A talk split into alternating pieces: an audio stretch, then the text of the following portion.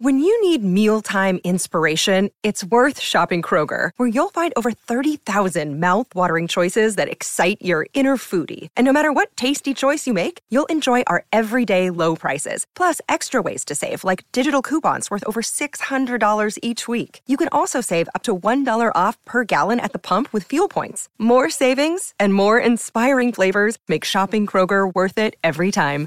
Kroger, fresh for everyone. Fuel restrictions apply. Another day is here, and you're ready for it. What to wear? Check. Breakfast, lunch, and dinner? Check.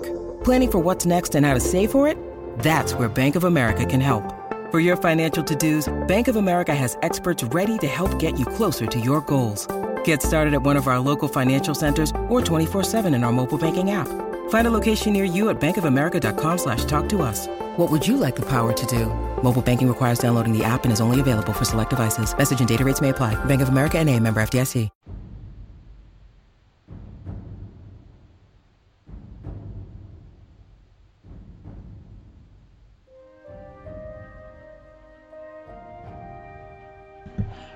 Good afternoon, ladies and gentlemen. Welcome back to the 27th episode of Tales of Tamriel. I want to thank everyone for joining us again for this live episode. I am your host, Agelos, he who is frantically trying to put together a spreadsheet of all the new gear changes so uh, I can figure out exactly what I'm going to make at VR12. Also with me this afternoon, she who will wait until I finish said list and then steal it. Ace, how are you doing today, my dear? I am pretty good. It is a nice, breezy, rainy day, so I'm kind of enjoying it. How about you? I do like the rain, I really do. Um, but our gutters need cleaned out because that's why they're leaking into our basement. Oh, oh, that explains a lot.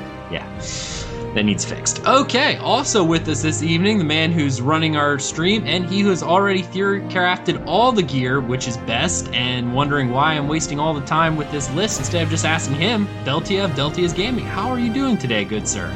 You can now just call me Mr. Best in Slot. Ha ha, joking. Hey, doing good. Um, glad to be back on. Hopefully I don't die. And for all of you out there playing the Tales of Tamriel drinking game, anytime King Foltest dies, you have to take a drink of something. I don't drink alcohol, so I'm going to be drinking Rockstar instead. But that's the fun. So, thanks. Blah. Ooh, I love Rockstar. It's one of my favorite energy drinks. Oh, it's the best. Woo. Indeed.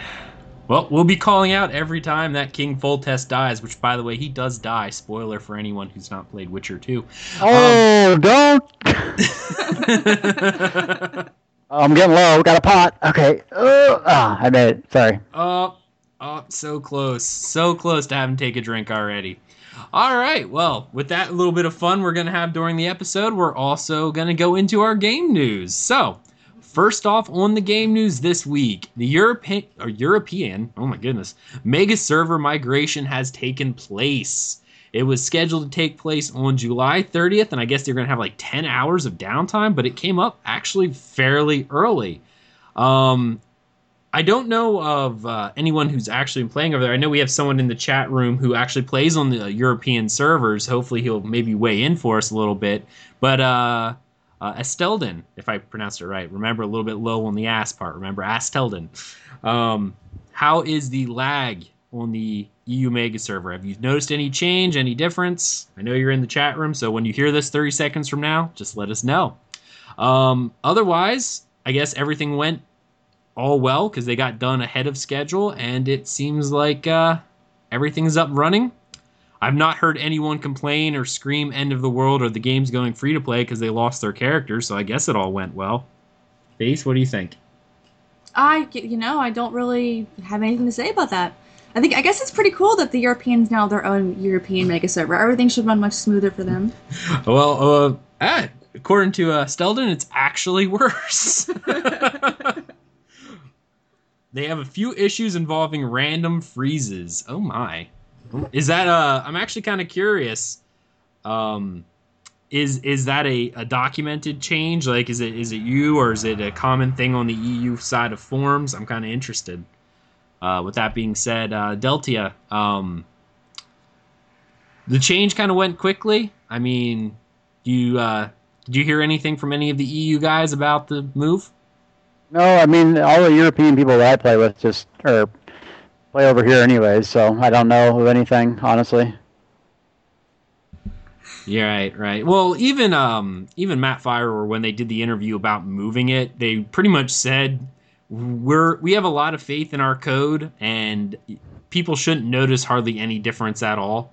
So it, it's just kind of nice to have it in that area now. But uh, yeah, so no deaths yet. Nope.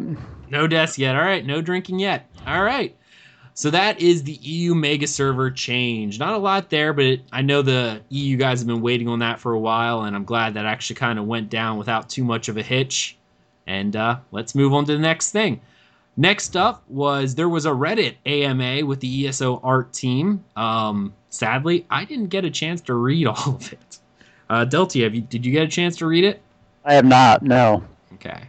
Yeah, I actually completely forgot that it was going on but I again I have a feeling that uh, this is going to be very a, a, niche kind of AMA. If you're in, if you're very artsy and into the art of things, it would be kind of neat to get into their head. But similar to like the uh, when they did the sound team AMA, it was all very technical and related to what their field was, and not anything like mind blowingly new was ever released in that one. Like, oh yeah, we're doing a whole new soundtrack with X person none of that ever showed up. It was just a, yeah, this was our thought process behind it. So if you are the artistic type and want to go check it out, it is on Reddit. And I will actually post a link here in the uh, chat room for people. Uh, anyone who's listening to this in podcast land will just have to uh, search it. All right, moving on to the next bit of news, and again, more swag coming out of Bethesda's store limited edition Molag Bal metal print. Swag. Yeah, yeah. The God of Schemes commands you to welcome him into your home. There's only 100 available. So apparently, they've released a whole new uh, metal. I guess what is the metal prints are available. Uh, 18 inch by 24 metal print of the God of Schemes. About got it. I about ordered it. Did it you order my, it? It was in my card. I about did. Oh, I Oh, yeah. say. Oh my! Is I love the physical swag, and I wish I had the money for it, but it's two hundred and seventy-five bucks. Yeah, US, three hundred was shipping. Three hundred with shipping. Yeah, I mean, I, I definitely like the swag. I really do, but um, that's that's up there. That's up there in price. Yes, it definitely is. not a not a cheap thing to actually get. But uh, yeah, yeah. um, so if you actually happen to have some uh, extra three hundred bucks laying around, you can go ahead and get one of these metal prints. Stace, what do you think about it? Oh, I I definitely want it for for our up and coming gaming loft. I think that needs to be in that room. Again, I wish I had three hundred dollars laying around, and I probably would get it. It does look really sick. It really does. I- I'm not good at math, so in my head I'm trying to picture how large it would be, but in my head it's like this big, and I, and I know that's a little bigger than what it probably is. It's a foot and a half by two feet. Oh, thank you, because that means a lot in my head. Okay. um, also, please note, I'm sad to say this for any of our EU fans out there, it is only available in the U- US and Canada. So if you do have uh, extra money and you're in the EU, you can donate to us. Otherwise, you're not going to get it. Sorry. or you have a US friend who's willing to ship it to you if you ship it to their house. So, yeah, don't don't put me on that list because I may just keep and say it got lost in shipping. All right. Um, next up, this should actually benefit our EU friends out there. ESO is coming to Gamescom on August 14th through the 17th. It's uh, Gamescom is Europe's largest gaming convention, and they're going to be at the same booth they were last year, which is A031 in Hall 9.1. So stop by and say hi and meet their community team and uh, play some PvP. I guess they're going to have that uh, PvP setup they had before, the uh, 3v3v3. So hopefully we get that in the official game sometime soon. Um, anyone have anything to say about the Gamescom? I- well, I- I, I, go no, go ahead. Elton. no, you. Oh, me? So you it's okay. first. I am so sad that all these different types of, of conventions go on, and I've actually never been to one. and I really, really want to go. Well, that being said, most of the big ones, the one you could probably get into, uh, PAX East is in Boston. That's like three hours from us. Yes. Yeah, that's about the only one. PAX Prime is where's PAX Prime? Cal- Cali somewhere? No idea. I don't. I live in Nebraska, and nothing's ever here. Nothing is ever in Nebraska. Who lives in Nebraska? My wife. That's why I'm here. yeah.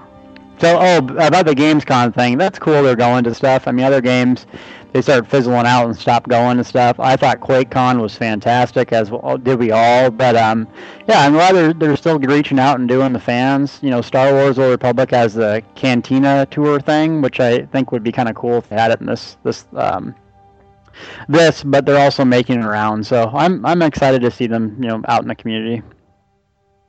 Oh yeah, like these guys are insanely active. Like you said, most of the big game companies are active right around maybe like a year before their game launches and then they don't show up anywhere anymore except for maybe when an expansion's coming out. These guys are still actively going out and um, doing fan stuff like Reddit AMA post and they are just insanely active development team. It is fantastic absolutely fantastic. Okay, well, with Gamescom happening, if you're going, uh, you should contact me, and uh, I can give you a list of questions that we want answered. That'd be great. So send me a message. I'm sure Delty is the same way. If you're going, contact us both. We will give you a list of things to harass the community team about. Hmm. I know we will. Okay, and we'll move on to the next bit. What's going on tomorrow, Thais?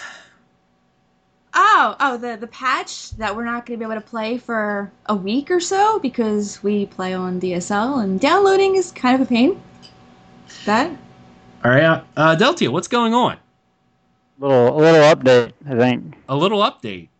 A little update. little? I, I was kind of hoping for a little bit more of a positive reaction. I picked the Oh. wrong person for that. Oh yeah, I'm, I'm a little bitter because it's going to take forever to download. Yeah, it will. So, update three is going live during Monday's maintenance, August 4th. That is tomorrow, ladies and gentlemen. So, if you're listening to this podcast in podcast land, it is probably live like right now. Or actually, I should take that back. If you're downloading the podcast when I upload it, the servers just went down and they're applying the patch as we speak. So, update three, ladies and gentlemen Guild Extravaganza some awesome, awesome things going to happen here. First off, I know, uh, let's talk a little bit about this. Um, one of the biggest things that we all kind of were ranting about. Go ahead, you you say it. No, I, I don't know what you were going to say. All I was thinking that was the dye system. That's, why exactly what. I was gonna say. Oh, okay. Yeah, the dye system. I'm I'm about to become a vampire tonight, so I can work my way towards that achievement for the dye, and then I'm going to probably start fishing because there's a pink dye that I need to get my hands on, so I can be Twit Queen Thais, the Pink Ranger. I'm very upset, Zos, that you did not take my per, uh, petition to move all pink dyes to Spider Killer achievements, because that's what really should have happened. I'm quite happy that didn't happen because I'd never have a pink dye. I, that's the point. and Deltia dye system. Black and yellow, black and yellow. That's, that's what I am in every game. You'll see me coming and get out of the way. And I, yes, I'm a vampire too. Uh, because really, that's the only way you can play Elder Scrolls and never die. As a vampire? Yep. Just dodge fire and you're alive. Dodge fire. Do not light any candles or you may Yeah. die. You will not smoke if you're a vampire, but yeah. Oh, this patch is going to be awesome. Guild Tabard. I mean, it's like they're making it so your character feels unique, and that's what everyone li- wants in an MMO. Not everyone else has ancient elf armor. Well, who cares? Now, once you get some more of these customization things, everyone's going to look different and unique. Whether it's pink, crazy, nut looking, or you got black and yellow like Wiz Khalifa look, or whatever, it's going to be awesome. Indeed, and I know uh, when we first saw the the uh, dye system, the first thing that Thais and I mentioned was, "Oh my goodness, this is almost like a carbon copy cut of Guild Wars 2's dye system." anyone who's played Guild Wars 2 would agree with this. And for the first time ever, that is not a negative. Normally, it's like, oh, that's a copy paste of this. That's one thing Guild Wars 2 did so right was actually the dye system. When I saw this, I was squealing like a little girl, and it was pretty awesome. it, it was really, really cool to actually see all these different dyes and I actually like the fact that they are tied to achievements because I'm already Love an it. achievement whore. Love it. Mm-hmm. And I'm I'm just gonna that's gonna be something else. Not even the custom, you know, being able to customize my character. It's gonna give me something else to do because now if I log in and I'm not really sure what I want to do, I'm pulling up my achievement list and go, all right, let's do some achievement hunting. What don't I have yet? Not that I don't do that anyway, but now there will even be more of an incentive to do that. And uh, with that incentive comes people who may not be such an achievement whore will actually be out there doing the achievements as well. So you'll be able to get help more readily if it's a harder achievement. So that's exciting. So dye system is coming as well as guild tabards. So now guilds will be able to design tabards that their characters will be able to purchase in some way. And uh, yeah, those look really neat. I know those um, the last game that I played that actually had tabards that were customizable in a way was uh, Dark Age of Camelot. I know Warcraft had tabards, but they were all pre-designed that you could collect. And um, what was the other game? Final Fantasy XIV doesn't have tabards, but you could design guild symbols that were painted on your armor and shields, which was really neat. But uh, I'm really excited to actually see this. I know shields aren't coming this patch, so I hope they add that in where you're able to paint your symbol on like a shield if you have it. That'd be sick. Yeah. I'm not fond of dyeable weapons, and thankfully, even when they talked about dyeable weapons, they the guy was like, "Yeah, no, we're probably not gonna do that." Um, You want pink pink uh, face weapons or something? pink base we- exactly. He's like, "No, we don't." We he liked the idea of the shields because you know you could paint your shields. He liked that idea, but he's like, "Yeah, no, probably not gonna do dyeable weapons." And you know what? I'm actually fine with that because it would drive me nuts to see some guy running around with his pink sword hanging out. That's right, I said it. Okay. I would love a pair of pink daggers and a pink staff. a pink staff. Yeah, no. No. That'd be amazing. Could you imagine the troll names that would come out because of walking around with a pink staff? There's already all kinds of troll names. There would even be more. Hi. All right. And um, along with this, there's some changes to the guild system as a whole, which some people who are doing the guild leader thing, guild officer thing, will be happy about because they're adding multiple ranks uh, that you'll be able to add, edit, and all that fun stuff. Uh, assign symbols to. And they're adding a little bit of permissions to the guild bank. Unfortunately, they haven't done any permissions with items, but they're allowing you to add gold to the guild bank now and being able to assign withdrawal limits based on rank. Deltia, what do you think about that? Well, that's good. I mean, they're like we were talking before the show. Come on, guild calendars. Hello, hello. We need something to organize uh, events. I, I think there's outside systems for that, but why games don't have a guild calendar system, I don't know. I want that in the game. Other than that, Guild Tabard's awesome. I mean, I could see 10 people, like, we got a little small four-man team here, Roman Cyrodiil getting Sky Shards, but how cool would it be to see, like, black and yellow Guild, uh, the snake or whatever coming at you in Cyrodiil? Wouldn't that be sick? That's going to be fun. Oh, I definitely agree, and unfortunately, there is no um, There's a snake. calendar. No, guild Oh. calendar. No, snake you have. There's like two snakes on there. Oh, yeah. You know I'm rocking a snake. And I I pointed out the one for you. It's the uh, the gloved, the gauntlet fist up in the air, and the snake scrolling around it. Like that's Delphi Yep. right there. That's me. Yep, that's, That's my guild. All right, and the last thing, which is, I don't know if it's still controversial. I haven't heard a lot about it, but the guild kiosk are coming into play. I think it's too early to really mention about this, but there's what is it, 120 some locations in each faction um, that you'll be able to get. Now, with that being said, I'm assuming, I'm assuming that 120 in each faction is everyone will be able to use it. Like I could go into the Aldmeri Dominion uh, zones and be able to purchase that area, but uh, I guess that would be kind of hard because only the veteran rank people who are, who have unlocked that zone would be able to actually view that guild store. So I have a feeling if you're able to buy locations in all three factions once you've unlocked them, the the primary factions will probably be the hottest selling because everyone in your faction has constant access to those at all times. Uh, particularly Davon's Watch, Daggerfall, and uh, Vulkhel Guard will probably be the biggest biggest ones because everyone's right there, and you know you can park your alt there and sell and buy and all that stuff. Um, but guild stores are coming out and they're going to use a blind bidding system that will allow you to purchase one of these on a weekly basis. And once you own it for a week, your guild store will be available to be viewed by anyone who goes up to this kiosk and, and looks looks through it.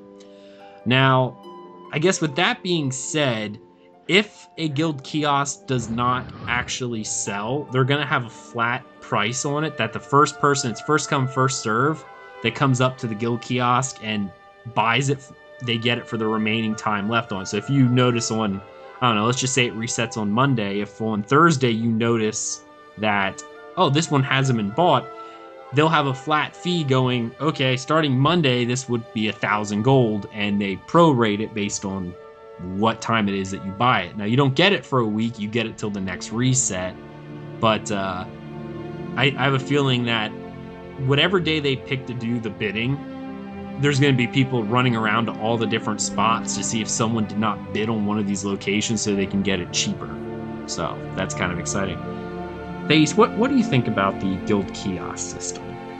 I think it's really going to flesh out what guilds are active and what what guilds aren't.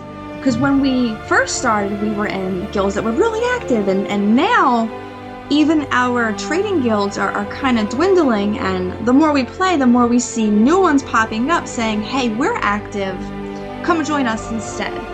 So I do think this is a good idea since there isn't a a, a worldwide auction house, it's going to be a good way to try and sell your wares to see which guilds are in fact the most active and to be able to be a part of making more money because I don't know about you, but I have hardly any money because I can't ever sell anything. So I think this is a good idea. Right. Uh, Deltia, what are, your, what are your feelings on the guild kiosk? Uh, I think it's a pretty interesting idea. I mean, if you give people an incentive to band together to accomplish something, i.e., a team, then there's reasons to do stuff, whether it's wearing a tabard, buying a guild kiosk, etc., etc. So, what I'm trying to say is, any more reason for people to band together and do stuff, the better. And this is just another one. I like how the marketplace isn't a global auction house where you can get everything. Well, you can get tempering alloys now, but it's not easy. You have to sit around and talk. You can get, you know, the lore books and everything else. I mean, the uh, Daedric motifs, but it's not exactly easy. So it's just it's interesting, but you know, it's going to create a market where big, huge, dominant guilds will be dominant. So there's ups and downs to it. I like it personally. So just making guilds more unique. It's fun, you know, just like our little guild. Mine's hard contact and small and everything, but you know, I, I'm I'm done with the days of guilds coming and going and coming and going, and that that's kind of the PVE men, PvP mentality. You know that they always come and reform, and I'm like, why does everyone do that? I I want to stick in a guild and just do it for fun. Absolutely, absolutely. Yeah, a lot of guilds. It, it's funny how a bunch of guilds will come together and will just up and disappear within like I can't even tell you when the game first launched, when we first started getting into it, consider doing the podcast, how many guilds were popping up the pre-launch guilds who a maybe not even never made it into the game or made it a week or two and then just completely up and disappeared. I know uh, we joined a, a guild that was supposed to focus on end game content. Like the first week it was out, they were heavy recruiting. We joined them up, and we just left them a little while ago, just because I started clearing out what guilds we were currently part of. And I looked, and other than Thais and myself and one other person, now this had about 100 people in it, three people were active within the past two days, and that was us and this one other guy. Everyone else was two or three months or greater since they last logged on. and it's just like wow the amount of you know this this guild essentially the guild leader hadn't been on since like the day they recruited us. I, I took note of that.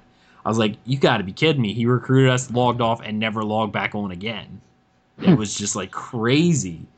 And i know that happened with a couple of um a couple of our our not our trade guilds that we had joined because i mean we're part of of uh the F- friends and family guild we're also part of another uh the Dragon Guard, which is a a uh, heart head. My goodness, I am getting all tongue tied today. It's our PVE related guild for uh, trials and PVE content. Um, I'm part of Hard Contact, but I didn't get a T-shirt, even though I retweeted. Oh my god. the other guilds we're in were trading guilds, and the one guild is fairly active. But I checked this other one, and it, there's no one in it anymore. Like they're a maxed out guild with like 500 people in or whatever the max is now. I almost forget. I think it's 512. And out of those 512, there's 30 people active. No one else has been on in two months or greater. I'm like, my goodness, you got to start cleaning um, this stuff up. Can I, can I say one thing uh, to Theis's comment about the meathead PvP stuff? Mm-hmm now from the outside looking in where i'm just kind of dinking around and not taking anything seriously too much i can really see that attitude where they keep forming and reforming based on they think every everyone else sucks and they're the best and so my friend who i've played games with three years now he's been doing pvp hardcore and uh, so I went out with him a week ago. I'm like, oh, this is kind of fun. And hey, joined his guild or whatever. And then he's like, hey, you want to join my new guild? I'm like, well, what happened to your old guild? They're like, oh, they all broke up and disbanded and formed a new guild. I'm like, oh my god, it's always drama with it. I'm like, I'm done with the whole drama. You're better than me. I'm better than you thing. Like, can't we just have a group of friends that likes to play the damn game? Sorry, rant when it comes to PvP, you can't. That's not how it works. I know PvP meatheads. Oh, I'm so I, glad you understand that. I'm not even gonna say PvP meatheads. I'm gonna say this. Do you know how many high-end raiding guilds have broken up and rejoined, like just because of a spat over something like a loot drop or whatever the case may be? Like I've been part of a guild that essentially it's the same core group of members who would join a guild together, they would raid, then there would be some sort of drama. They would all leave and then reform another one. It, it happened like three or four times. It's the same like five or six people where we start adding new people in to continue raiding, but then something happens, people split, and then those same five people then just leave and reform again. It, it happens in almost every. Anytime you're doing anything that's would be termed, you know, progressive, like you're going over progression for PvP or PvE. Competitive, yeah. Yeah, competitive stuff.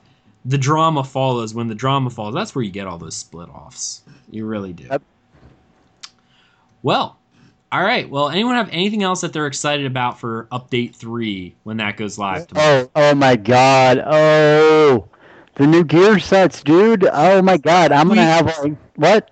Uh, you know what? I'm glad you mentioned that because n- not 20 minutes ago in the pre-show we were talking about that. Oh man, I got so I crafted all my stuff pr- prior to looking at some of the uh, sites that had all the stuff, the the print screens of them. So I'm gonna have like all my stuff already purple, and then I'm gonna make it legendary once the patch drops, and I know that the sets actually hit with what the stats they said. So I'm pumped about those changes.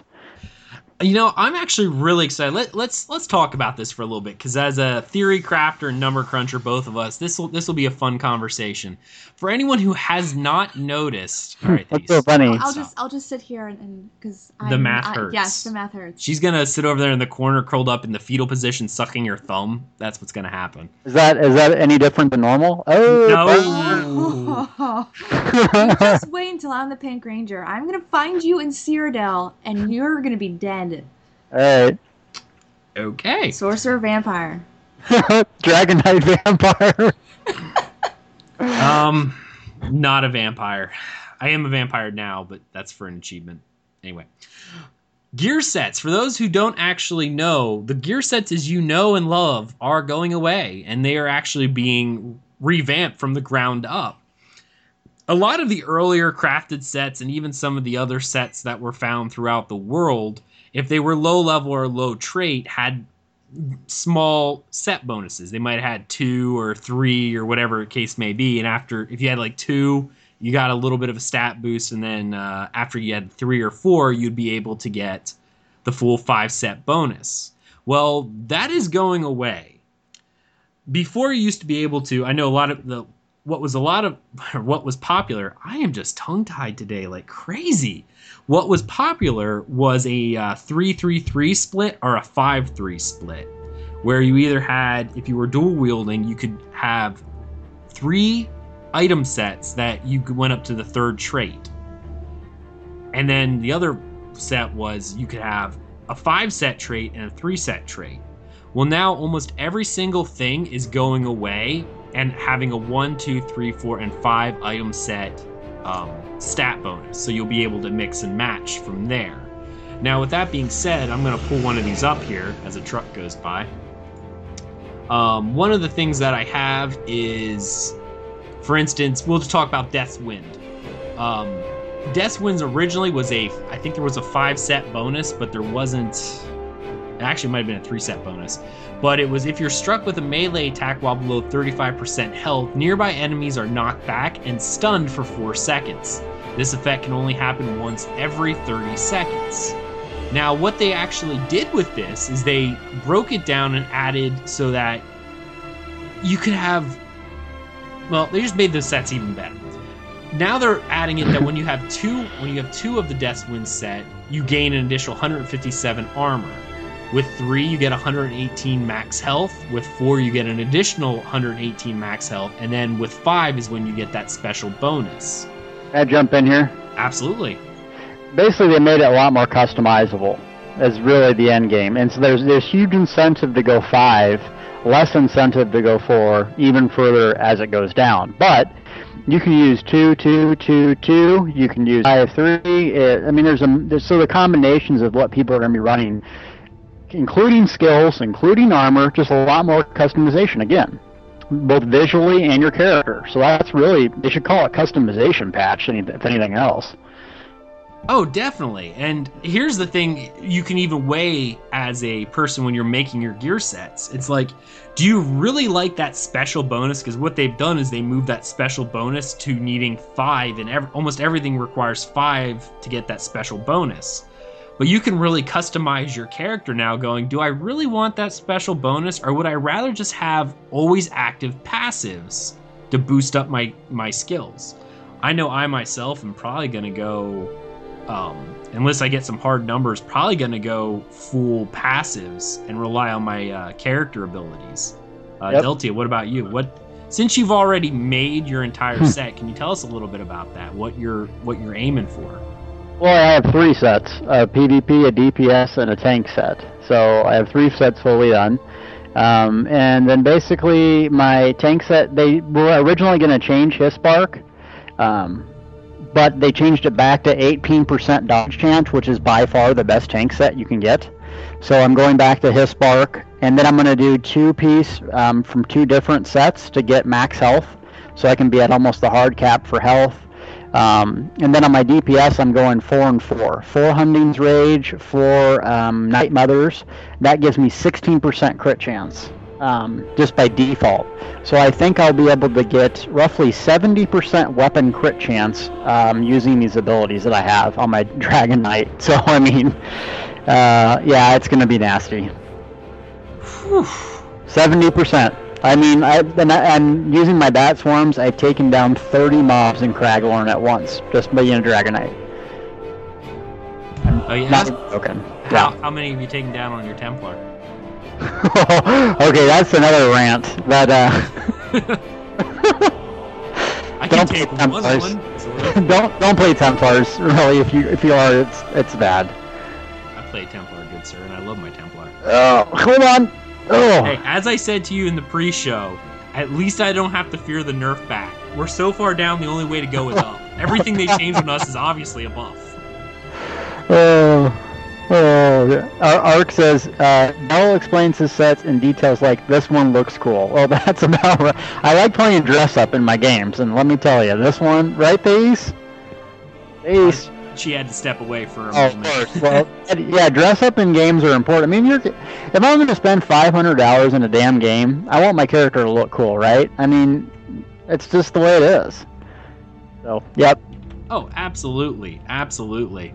And I know what I'm working on now is a, like I said, a little spreadsheet that I'll be able to do some formulas on, so I can actually figure out. Like, I would hate if I made the set and then realized, oh crap, I just hit soft cap on the, all this different stuff, and I could have switched the stats around. So I'm working on a way I can figure out all the math for, because I don't Um, want to go too much into this into the soft cap, or else I'll start losing points.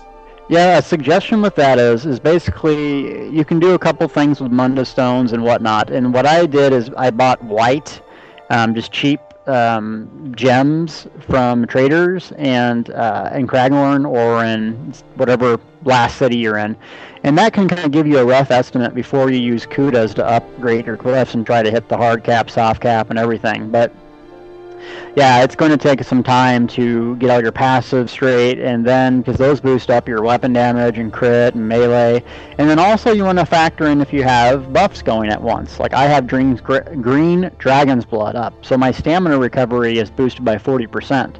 So really, I want my stamina to be basically below that, so that way I'm always having dragon's blood up. So just some things to think about might help. Oh, absolutely. Uh, that's what I love about theory crafting, getting all this stuff together. Is it does take a little bit of tinkering with to make sure you, you know, figure yourself out and where all you're gonna go. Um, okay. Uh, anything else you would like to hit on for update three before we move on? Um, uh, no. Get add some arenas, please, soon. Add small content PvP, please, soon. Now, please. Okay, next. Done. Right.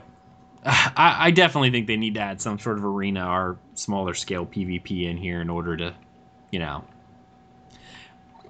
hold on to a PvP crowd. As much as I love the Cyrodiil experience and I think it's really awesome, It's not PvP.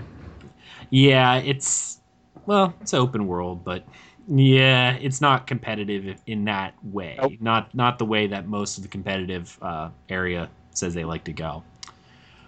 Um, I, think we'll get a lot. I think we'll get a lot more PvP interest when Justice System comes out because you will be able then to hunt down the you know the murderers thieves. So there will be a f- form of open world PvP even within um, even with your in your own faction. And I'm really excited to see the uh, Imperial City dungeon because that'll be a lot of fun as well. All right, so update three going live tomorrow, Monday, August 4th. Make sure you patch up and we'll see you there. All right, the next bit of news is another one of their community programs. It's another Lore Master Archive. And what, what was how do you pronounce that? I would say Zockins. Zockins, many heroes. Okay. So today we reach into the archives to explore Hammerfell's Red Guards, the unveiled. Oh dear heaven above! Thank you.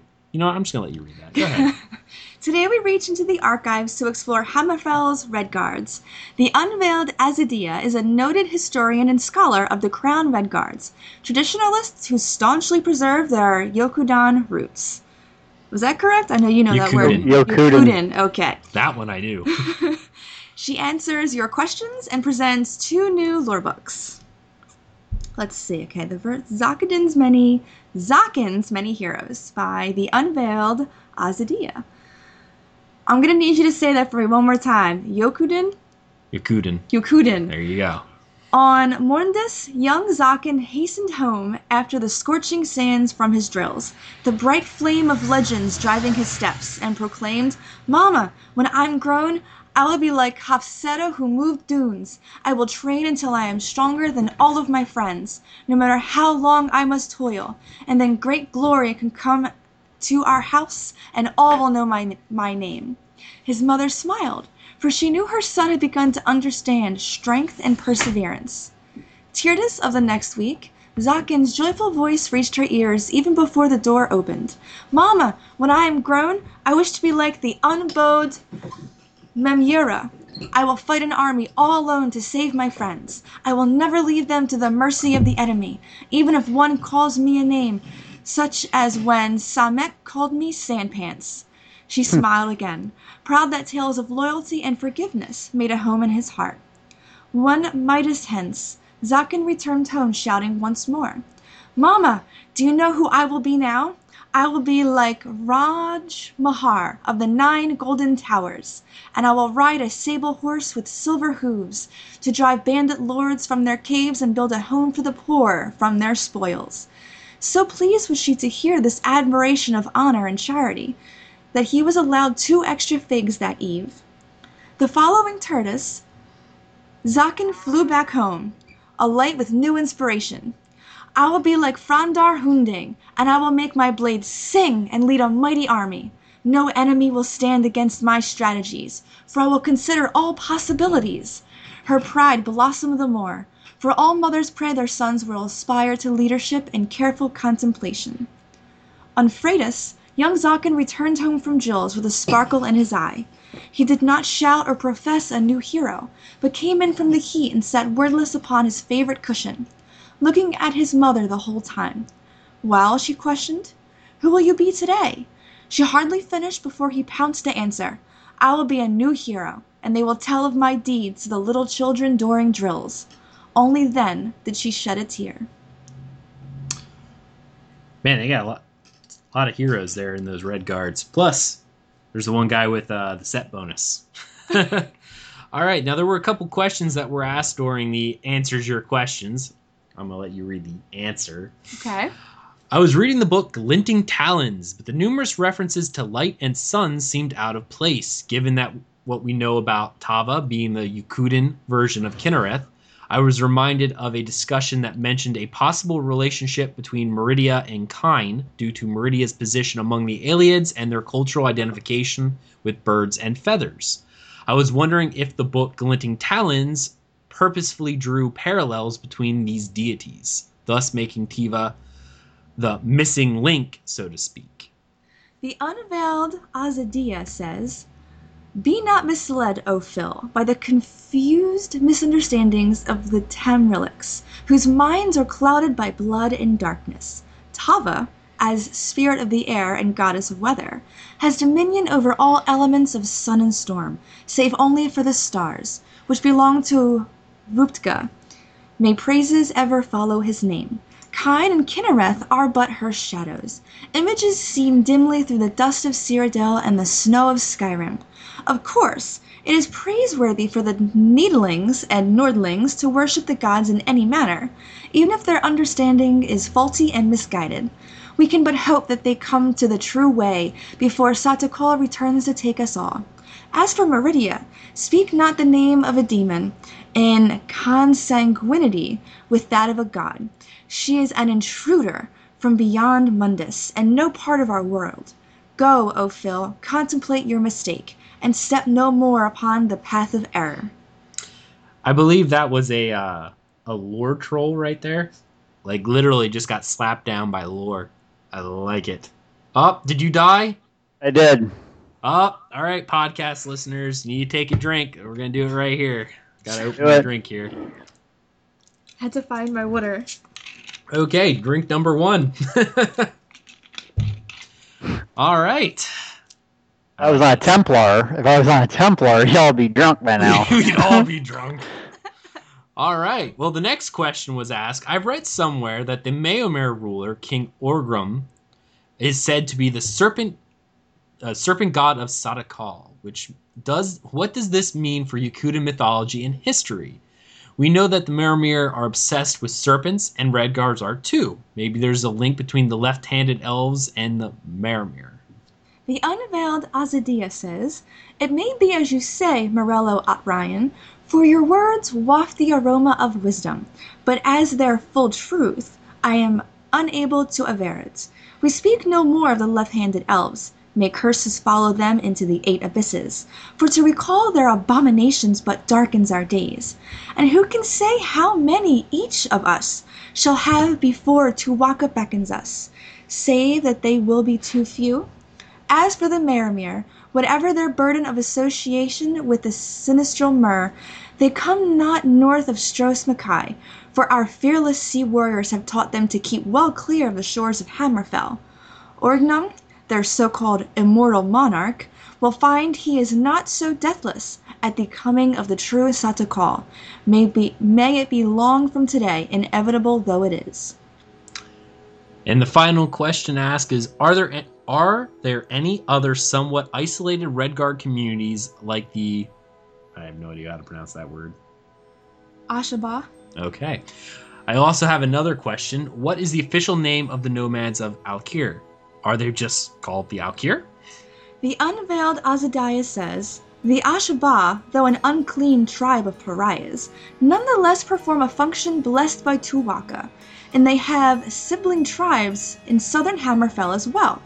I've heard tale of wayward tribe of Redguards, far in the chilly north known only as the Horsemen, but this may be merely legend.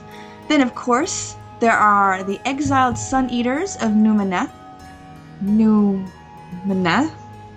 Hmm, that was strange. Numeneth, but to tell their tale is forbidden.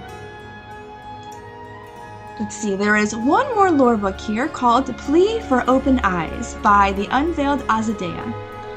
Tall Papa, whose fingers brush the scattered stars, whose shadow stretches beyond horizons seen and unseen, whose authority commands the spirits of the last world and the next, have mercy on your children. It pains my soul to see my brothers and sisters clutched in the coils of the snake. They flee your blessed teachings, spitting on the face of shame they should feel and driving their rusted blades into the heart of our traditions. They have been fooled and tempted by the fat life of emperors, and here I lay bare the transgressions upon the old ways. Oh, o Ruptga, I pray they should realize the hideous visage of these sins and repent, eyes open and seeing. We know the truth, for it has been told. Honor your ancestors. He who permits their words and deeds to languish breaks his own blade and casts it to the burning wind. Yet in Sentinel, musical words and yoku do not echo through palace halls. The tales are of foreign heroes, spoken in harsh tongues.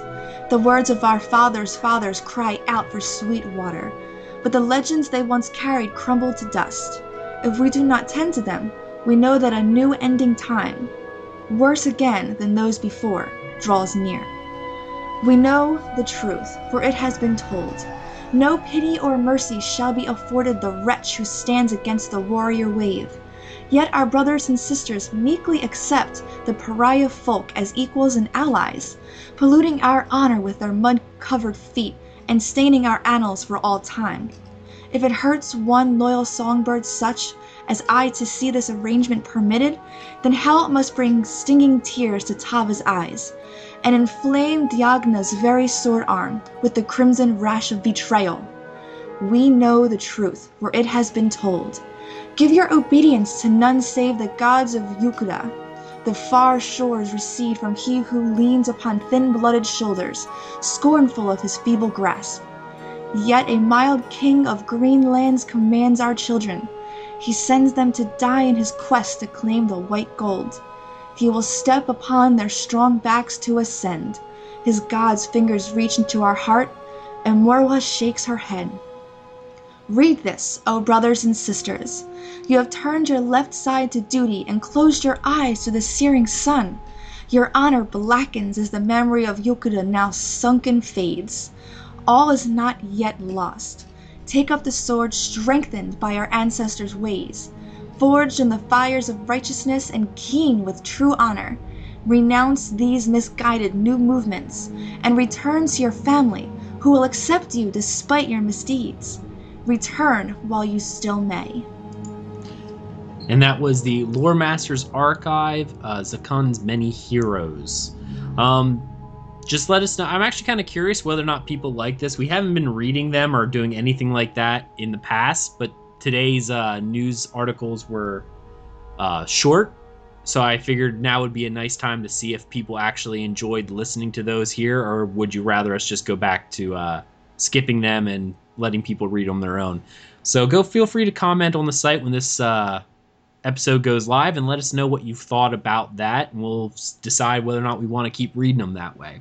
We may skip them though for weeks where we have lots of news because it does take a few minutes to read through them. Okay, well that ends the uh, game news section, and we're going to move on to our Elder Scrolls discussion topic, aka the host rants. Um, and actually, this was a suggestion from Deltia because I was racking my brain a little bit about what we wanted to talk about, and he suggested that we revisit the PvP within ESO. So we're going to talk a little bit about the state of PvP in ESO as we see it now. With update 3 coming up tomorrow, that are going to do a bunch of campaign changes. I believe update 3 is when they're going to change all of this.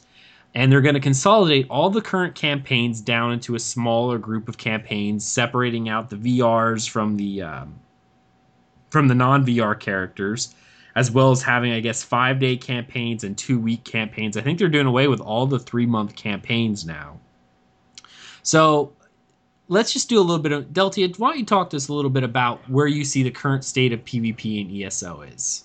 Bad. Um, basically, I'm a hardcore PvPer, but I, I like the small eight to four man objective based PvP, meaning capture the flag, holding a node, blah blah blah. That's what I love doing. Um, or just team deathmatch. Those two are fun. When it's horde versus horde and numbers matter, it doesn't become skill based, in my opinion. So I don't like it.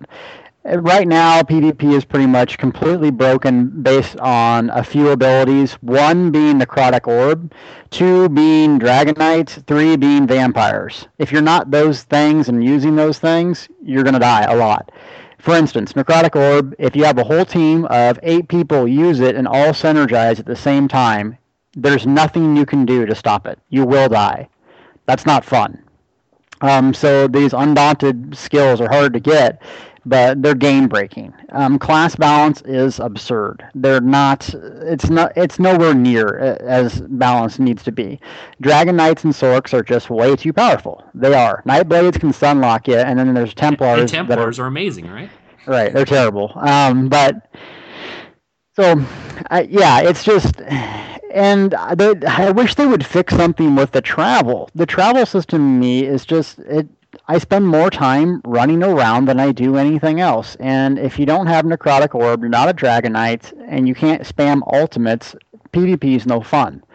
The balancing just it needs a lot of work. They need to take Undaunted out of it, um, and they need to make other ways to PvP. I mean, giving people one thing to do isn't usually the best way. And I'm not saying to build the game around me, because obviously I think the world revolves around me, you know, blah, blah, blah. Not true. But at the same token, I saw the Imperial City stuff, and that really got me going because it seemed like older games that I used to play, Warhammer Online, you it was open world and you went out of the gate but guess what one minute later you're fighting someone that's fun i don't have to i don't have to ride my horse for 10 minutes, I die, there's no forward camp. Oh, now I got to go back. No fun. So give people some alternatives to do stuff and maybe not make it about zerging. Maybe make it about just like the, the small PvP stuff, 8 man 8, 8v8 and have some objectives objectives are awesome because it's not just about who can DPS the most or whatever. You have you have to have stealthers watch nodes. You have to have other people do their job. It makes class balancing kind of a non-issue when you have to have a stealth do a certain thing. You have to have a tank be a tank. You don't just all use destruction staffs and go around nuking everything. Because um, that's really what people do. They stack up, use necrotic orb, and just nuke everything. That's not fun. So my rant for the day is be a vampire, Dragon Knight, Dunmer. You won't die and you'll kill everything. That's not fun. Um, and that that goes with another thing is the the the traits or um, racial perks. I wish there was a way to tra- uh, change your race. I really do, especially if they change the passive bonuses. It's like some of them are just unbelievably powerful in comparison to the other ones. So I don't know. I think they should just take that out of the game. I know that's a huge Elder Scrolls thing, but it seems game breaking to me to have a Dunmer that can resist fire damage and be a vampire and do way more damage than anyone else. So that's my rant for the day. And also, one more thing is if you haven't tried it yet, and besides the RP aspect, do vampire. Um, I, I, if you read my guide guides or do whatever and see what I always talk about, I always rag on vampires. Well, I tried it, and wow, was it impressive! Um, I tried it. And there's this grinding spot in Spellscar Craglorn where you can level up abilities really fast. So I got all the passive perks to it, and it is just mind blowing powerful. It is so much fun being a vampire. You can sneak fast as you would be running. You can do the best ultimate in the game. If everyone else is doing it, I had to try because I was seeing what was going on. And it is, if you're having trouble in dying, try being a vampire. You use Bat Swarm, you're not going to die. So that's my little rant for the day. One of them.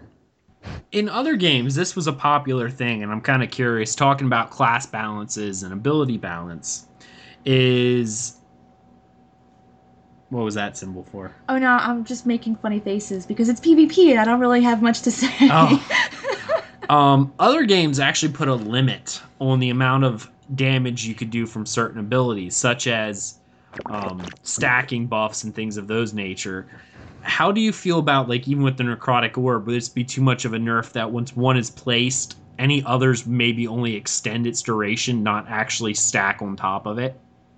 Um, I think they need to take it out of there. If, it, if you use Necrotic Orb in PvE, it's great. Some of these abilities need to be removed from PvP, I think. Because if you make the duration, well, that's okay, but you're still getting unlimited magic. And that's kind of game breaking, in my opinion, for a group. Because you're just segmenting one group. How are, PvP is supposed to be all about PvP, meaning that outside abilities shouldn't affect your PvP performance. PvE abilities, gear, etc. should not affect your PvP performance, yet it does. Same thing PvE.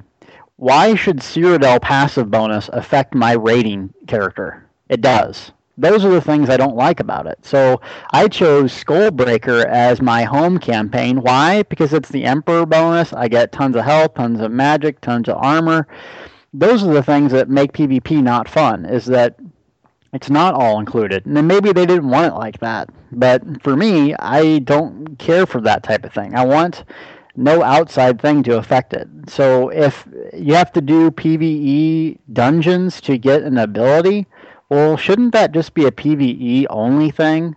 I, I think that's I'm trying to come back full circle, but does that make sense? Is Where I'm going with that? Yeah, it absolutely does. In some games, and this is a controversial thing, is they take abilities and they have two different versions a PvP version and a PvE version. Um, this is actually pretty controversial because some people don't like that at all, but I prefer to go that route than people nerfing my abilities uh, for one or the other. If I'm PvPing with an ability or PvEing rather, because that's what I do, I hated it when my abilities were nerfed because they were OP in, in uh, player versus player. So my rating ability that I'd be used for my PVE and rating was then all of its damage was reduced because in player versus player it was too yeah. powerful. Now, other games such as Guild Wars 2, I know they were one of the first ones that I knew did this. They started offering the same abilities, but when you went in, they were changed. So something similar to, uh, let's just say you had an ability that would have the ability to knock down, such as uh, let's just call silver bolts, because with undead and stuff, it was 100% knockdown, blah blah blah blah blah. Um, they would change it so when you went in, it would have a chance to maybe snare an undead or you know like a vampire versus a versus 100% knockdown, which I think they actually do that. They have um, internal numbers hidden that it's not 100% knockdown chance if you're a vampire or a werewolf even if you took all the traits, it just has a percentage chance. So I don't know why they don't change something like that, like when used against other players. As for the Magicka, that seems to be a problem as it is anyway, with the whole equilibrium versus the hmm. necrotic orb. It, it, why yep. can't they have this problem with stamina builds? That's all I'm just gonna say right now. Like they just don't. They have nothing for stamina builds to do Not this yet. infinite. Yeah, that's true. Not yet. Not until spell spell crafting. Oh, so, well. Oh, yeah, they're doing a, uh, a, a reversal for stamina, which is why my build that I talked about on the site will probably move something off of there to get the stamina one. So, with the with the class buffs and stuff of that, like we've kind of talked about that and how we want PvP to be. I'm in favor of splitting abilities. So you haven't you've been kind of quiet during all this. What do you think? Um. Okay what do you think about class balance and abilities? Do you think that they should limit the abil- certain abilities from even going into PvP? Should they change them? I feel like it should be how it was in Guild Wars 2, where you could have the same abilities, but when you went into the PvP zone, they changed for the PvP aspect. That it shouldn't PvP and PvE shouldn't have the same abilities because they're two completely different aspects. Yeah. When you're going against the AI in PvE, they're not going to react the same. They're not going to think the same. They're not going to move the same. It's just how it is. But when you're going against people, the skills don't directly translate between the two. So they should have, it could be the same name, it could work pretty much the same, but it still needs to be different going from PvE to PvP. All right, now I'm gonna play a little bit of devil's advocate here, just because I wanted to pose this question to both of you guys. Seeing as the only PvP that's available in the game currently is Cyrodiil, there's also PvE content within Cyrodiil. So if they were to change the abilities that when you went into Cyrodiil, your abilities became PvP, do you think this would adversely affect the PvE that's currently going on within Cyrodiil, the dungeons and stuff like that? I think it would. I don't No. think so. Who who does who does PVE in Cyrodiil? Why, why would you? What what's the benefit? There's no top end gear. It's faster to quest. Um, yeah, you do the dungeons, maybe get a one time thing, but it's come comes back to incentives. What's the incentive to do PvP there? There's none, or PVE, excuse me.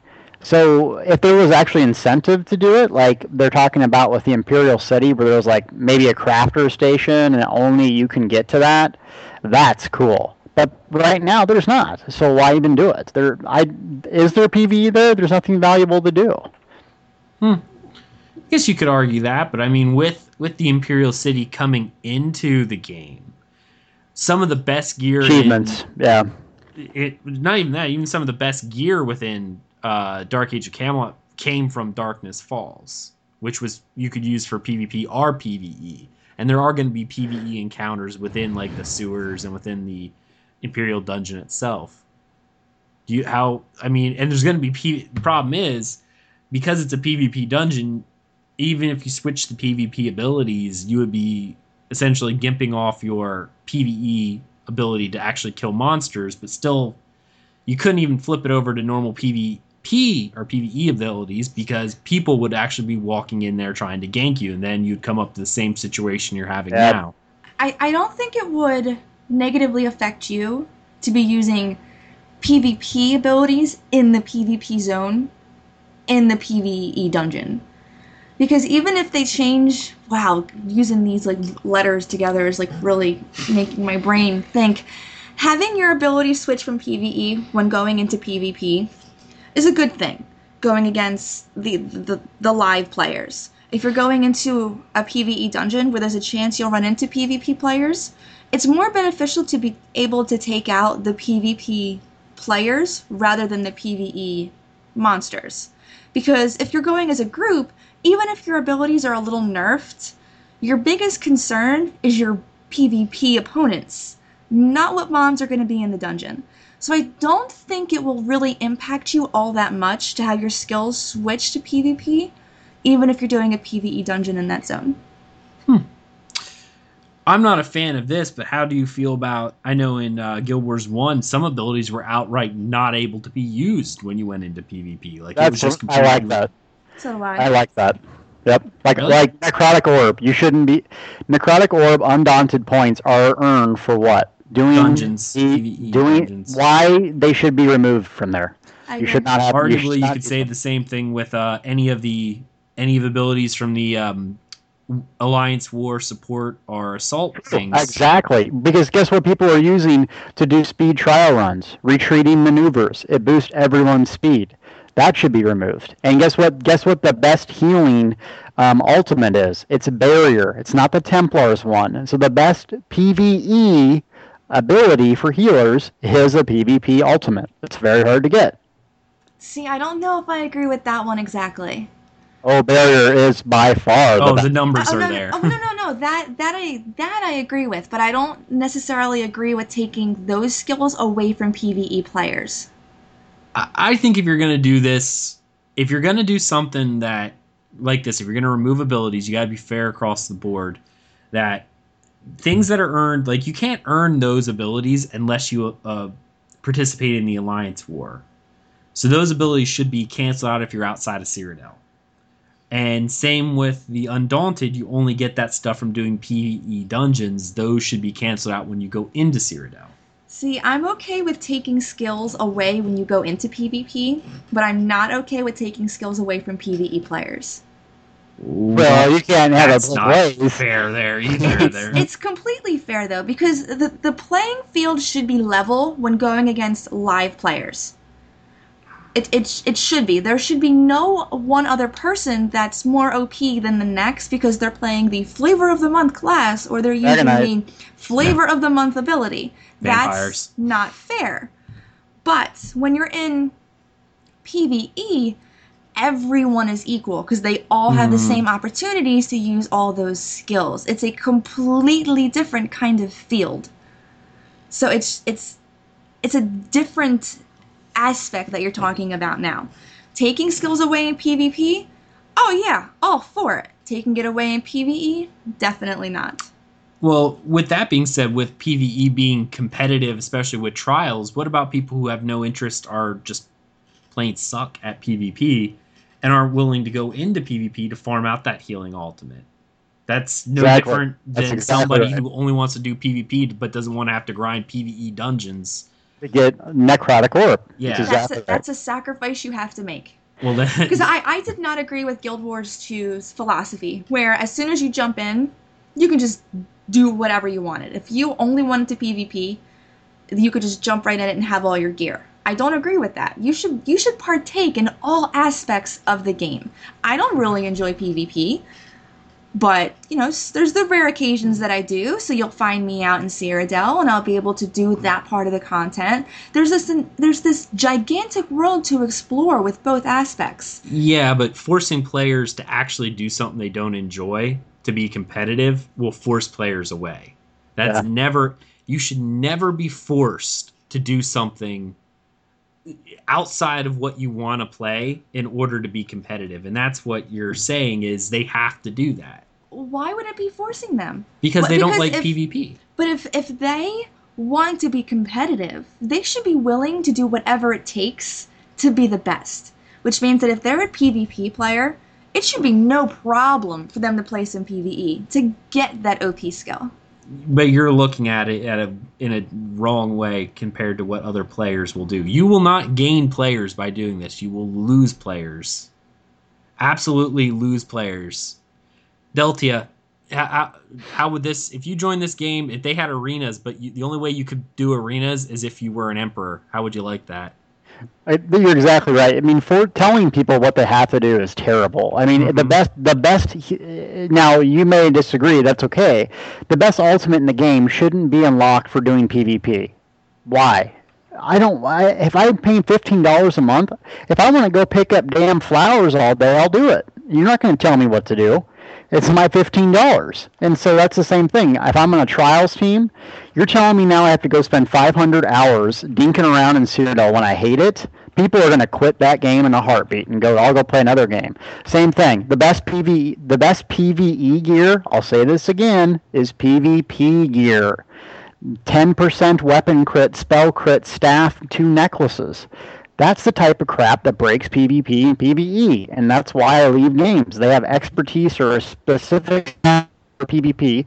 As soon as they do that, things get broken. Everyone manipul- manipulates it, and, and this thing in the game is the opposite of what you should get. PvE or PvP or PvW or whatever the hell it is. So my rant here is that I wish they'd separate the two, where one wouldn't affect the other. So if you wanted to do the Emperor thing, you shouldn't get Emperor passive bonuses in PvE once you're out of it. I agree. You know, on that. Mhm. that's that's BS. I'm sorry, and I I'm a PvPer. This is a PvPer's perspective. I'm like, don't make it happen like that. No one wants that, except the person who gets Emperor that plays 18 hours a day. You know, sorry, rant.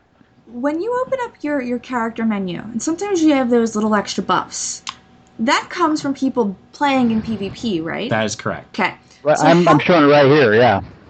So, how do you both feel about those buffs being given to the PvE players? I hate it. I here's I hate the current ones. in DOAC, the they were different. They they did not like if you own keeps, it was like an extra five percent gold drop, stuff like that that did not directly affect. You know, like if you want to be competitive in trials, you have to be part of a campaign where they have like all the scroll bonuses. Like that will affect your time. You know, and all that stuff, the emperor bonuses and all that stuff affect your times. I liked it before when it was it was passive bonuses towards things like gold grind, experience, things of those natures that helped out your PVE players, um, but didn't give a direct advantage, and that's that's a problem. And I, I hate the current uh, the current bonuses because if you don't have them, you know you feel it, you do. Um, yeah. So that's that.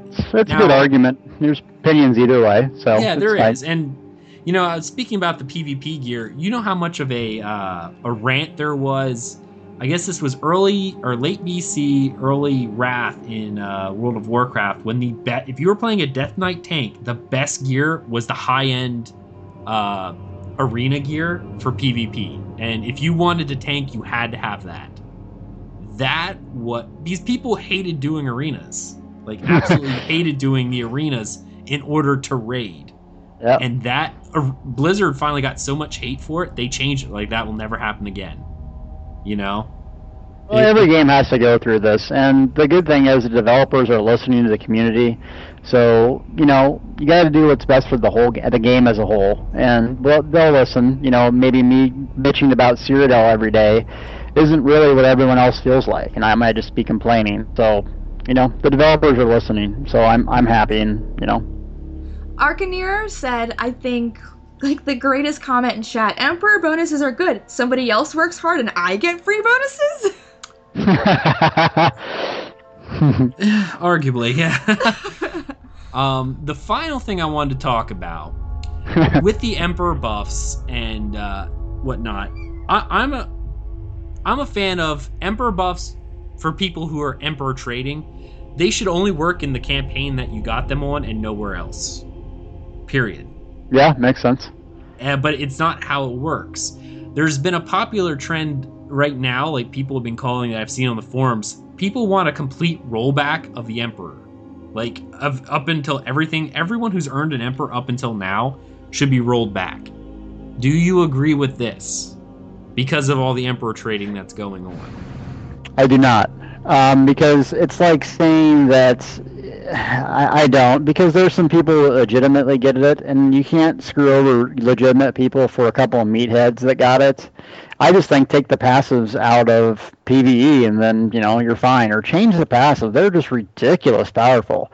The problem was that ZOS opened a million servers up at start, and what happened? They all died after two months um, and then, you know, 12 of your buddies got online. You'd go clean out a, a thing and make your buddy the emperor, and then your guys in the other faction would do the same thing. It's just players being players. They're going to take advantage of everything. Don't screw over other gamers who legitimately did the right thing. Don't screw them over. Sure. That's why I'm still a fan of Emperor bonuses not working in PvE or in a campaign that if you guested on a campaign and, and Emperor traded, it should only work in that guested campaign. So when you go back to your home campaign, you don't get the you can keep the title, but you're not going to get the bonuses. They only work during the campaign that you won them in. See, that's the one way that I like the PvP and PvE mingling. Because if you really aren't a PvP player, but a lot of people are working hard for your campaign, I mean, it's nice for those casual players who don't have a lot of time to have those little bonuses. But I don't think it's a bad thing. I I think it's a bad thing because people join only one campaign where they know their side's dominating. Yep. That's a problem. I think the buffs um, that we get need to be changed. I don't mind if they were gold buffs, but stat buffs are no. You know, like free. You know, oh, if if you own all these keeps, you get an extra ten percent experience. Fine. Or you own all these, you get an extra ten percent gold drop. Ten percent of one cool. mold isn't much, but you know, it, I, yeah, that's it, a great point. It that would be fine. Like beneficial bonuses and passives that aren't directly affect how well you perform in combat. Yep. would be fine. I don't. My goodness, they could give me a durability reduction buff. Like, oh, I lose 10% less damage when I die. That would be great. I- I'm, I'm a little confused. I know these buffs exist, but I don't necessarily know what they do. Face, face, they are very powerful. You're looking at 200 plus more health at endgame. That's 5% of your overall health. So you're, you're everyone on AD who's really powerful goes to Skullbreaker as their home because they get five buffs. Well, If you look at my stats right now, my guy, it's not. Emperor Alliance, you get five per, plus five health per character. So that's I don't know. There's a hundred health. You get armor, you get weapon damage, you get spell crit. All of those things you get buffed at all times versus someone who doesn't. So the trials people have a campaign that they just sit on because there's such an enormous bonus. There's an enormous bonus. See, then don't take it out of all of PvE. Remove it from competitive trials. Because that would level the playing field. Yes? Eh, No? It is if you remove it, that's one. I I'm still not fond of that kind of bonus in any content. Because if we're talking about going into PvP and having the abilities change, removing certain abilities, making it so that the playing field is level, then make it that way for PvE as well. When you go into, not all of PvE, when you go into trials, make it so that those buffs are no longer there. Everyone is the same. Everyone's abilities, uh, um, stats are the same. They they, they have to use their skills as a player. But if you're out questing in the field, you're not really affecting anybody else to have those buffs. You, you know what I mean? No. Oh, I do agree, and uh, the trials would be a great start right off the bat. Like I think when you're in open world, would be fine. I think any dungeons or anything should be removed because here's the thing: if you have all those bonuses, Delty, would it be a lie to say you're probably about 10, 15 percent more powerful if you have every single one? I would say 10% is a legitimate point. 10% more that could mean the difference between you beating a dungeon and you not beating a dungeon. So you beating a dungeon with 10% bonus stats if you just so happen to lose it the next time you go in there you wipe and go what happened? Why? Well it's because you suck and you needed that handicap in order to make it. Well, then play better. The main You- problem is competitive play. well no no. The main problem generally is not just competitive play it's play in general. When you say play better how do you ever play better if you constantly have a handicap that's what you're getting by parking in these in these uh, places where you have all the buffs Well, then if you realize that you died because your buffs are gone, then you learn to do better. most people oh my You're, you're talking about the internet here. So before we get into another rant about the internet, let's go ahead and move on. So, all right. Anyone have anything to say about the state of PvP and ESO yet for this? No, we beat it into. We beat it down? Yeah. I just have to mention that that Deltia is still my favorite meathead PvPer. I'm converting. Thank you.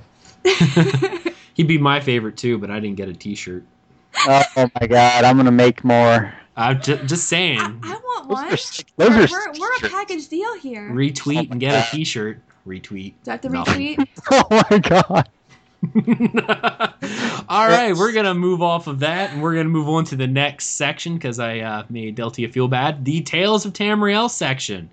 First off, the guest tales for this week. Uh, I'm gonna have Deltia talk about a little bit about what he's been doing. But first off, I announced on Twitter earlier and asked people to tell us what they were up to. And uh, Rode, our friend over at TSOcast, told us that he is on VR7 Madness. He's about 25% into the level now, prepping for the big content update tomorrow. Color changes and gear set changes to plan. Our friend uh, Zomrox reinstalling the game and patching it up to date after watching the QuakeCon panel. Little heart sign. That's right. So many people are coming back to the game Oh, yeah. after seeing Tons. the QuakeCon. It's just it's awesome. Our friend Kilted Piper trying to get my Nightblade to VR so I can dungeon with the guild. Also trying to get the Vamp to level 6. Very slow at low levels. Well, he's working on it for you. I guess he is. Indeed. I, I should be able to get my vampire bite tonight. Wow. hmm Nice. yes, Kilted Piper has been working himself to the bone to get me that vampire bite. oh. Oh, cool. Kipster made it in. All right. Well, Delty, why don't you tell us a little bit about your characters, that what you've been doing in ESO this week, and I specifically want to hear about that awesome Templar. All right, here we go. Get ready for a rant. Um, so what have I been doing? Um, just you know, I'm an alcoholic, so I got to play around with different alts. Now, here's why. I like to do it. I'm a tank guy. You know, I'm a tank. I like to charge in. They call me Rambo for a reason. I love to get attention and smash people. That's my thing. But I also like to know being a leader is all about knowing your players, what they do, how they operate, and what they should be doing. So if I know what a healer is supposed to be doing and a and a DPS and blah blah blah, it makes me a better player. So I always try to experiment and see. Um, like I'm playing a Nightblade right now. I hate sneaky sneaky, but it's good for me to know. So I've been playing with my um, Dragon Knight as usual, and I got my Necrotic Orb finally. Um, so that was really nice. Once I got that, I realized, wow, no wonder people hate this in PvP because you can literally nuke a VR boss if all four of you have it. You just it's a synergy, you do it. So I got that, and then really there's nothing left for me to do on my character until um, this patch hits. So what I've been doing is leveling stuff. Um, I did some grinding, and I have to say a lot of people have um, found me from the show, I guess, and um, it's very nice. The community has been really awesome as far as just coming in mumble and hanging out with my guild and asking questions and having fun. So it's been pretty awesome with that. Um, so I have to say, uh, there's too many shout outs for that. Got Vampire, and then I was blown away. I got it, and the passives at first were terrible. Terrible. I didn't understand it. My buddy came in mumble, and he goes, yeah, you gotta leave it at stage four. I'm like, why in the hell would you leave it at stage four? He goes, well, it drops your um, your cost of your ultimate. I'm like, okay. So I got the ultimate. Eh, it's all right. It's not. It's no Dragonknight standard. Well, once you get the morph that self heals you, you literally cannot die, and you you can literally pop that, sit still, and kill five to six mobs doing 1,000 DPS, not even swinging your sword. So I was like, okay, I got that. And then I'm like, I wonder how many guys I can literally kill with Dragon's Knight, with my Dragon Knight. Uh, I jumped in, did my carve with my two-handed sword. I did four bat swarms on top of each other. So one, five seconds later, another one, another one, another one. I just and then the Dragon Knight, I know, gets a passive bonus to increase their health, magic, and stamina by 30% as soon as you use an ultimate. So not only does Bat Swarm heal me, I heal to full, get basically full magic and stamina every time it's up. Huh, wonder why that's overpowered. And once I realized that, it got really boring killing everything without dying over and over and over. So I decided I'm going to try the Templar. Now, I hate healing. Why? Because I'm the meathead Rambo tank guy. But um, like I'm gonna do it so I can understand. It, sound, it looks kind of fun, so I started playing it. Wow, Templar's bad. It really is. I'm sorry. It's the most underpowered, non-fun class I maybe have ever played in MMO. Now I got to 15. It just does not. It's not fun for me. I don't know. It's just not my thing. Like it doesn't do anything fun, interesting comparatively to the Sorc or the Nightblade like it's like, well, what does it do? It heals well, but DPS was just like even these solo boss fights. I was potting and almost dying over and over. And I was like, I never had this much trouble on any of my other characters. So sorry if you're Templar. I don't like it. It's not for me. That doesn't mean to say it's not good or fun or whatever. Um, so that's really my experiment, playing vampires, doing that. I have to give a shout out to Elder Scrolls Online, I guess. Um, as you you know we've been I've been complaining all my guides haven't been getting posted on there. And then they retweeted my got latest guide on vampirism.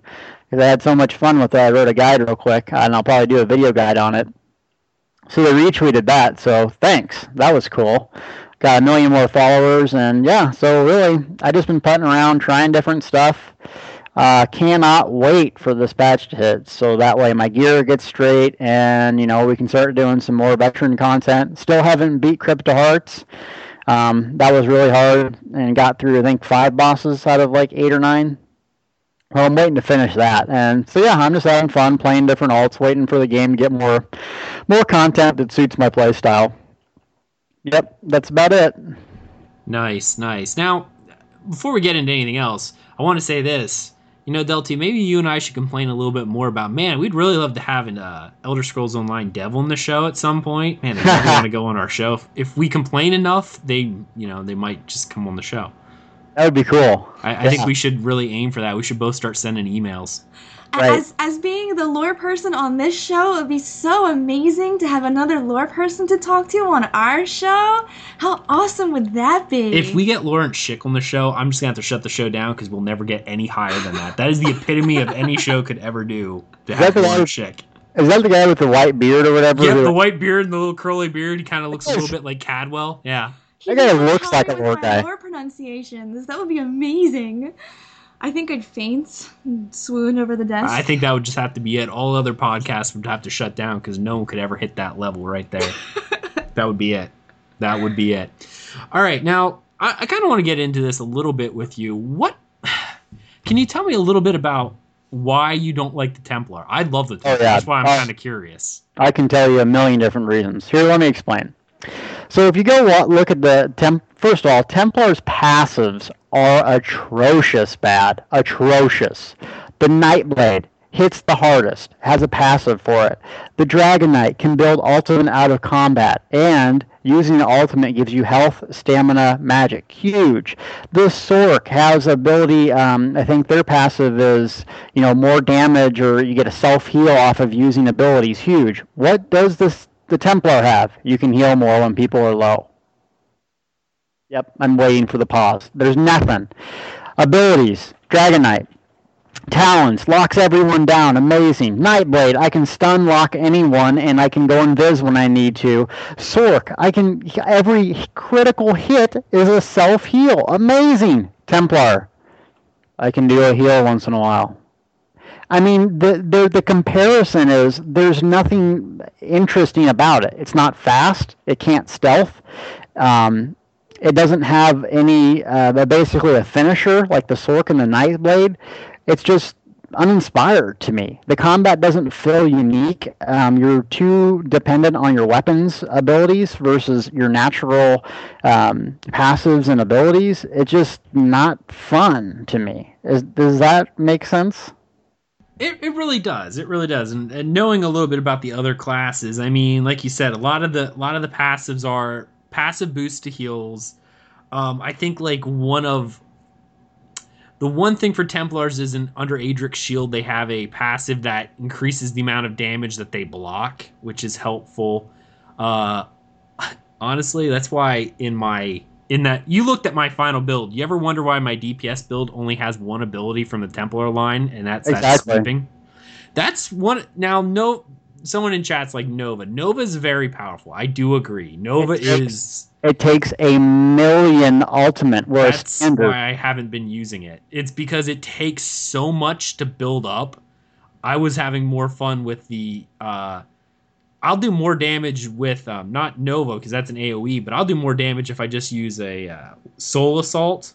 That thing just rips through, and it's only 150. I think Nova's like what five, six hundred or something like that. it- no, it's it's like 250, I think, and there's no like passive reduction either. No, no.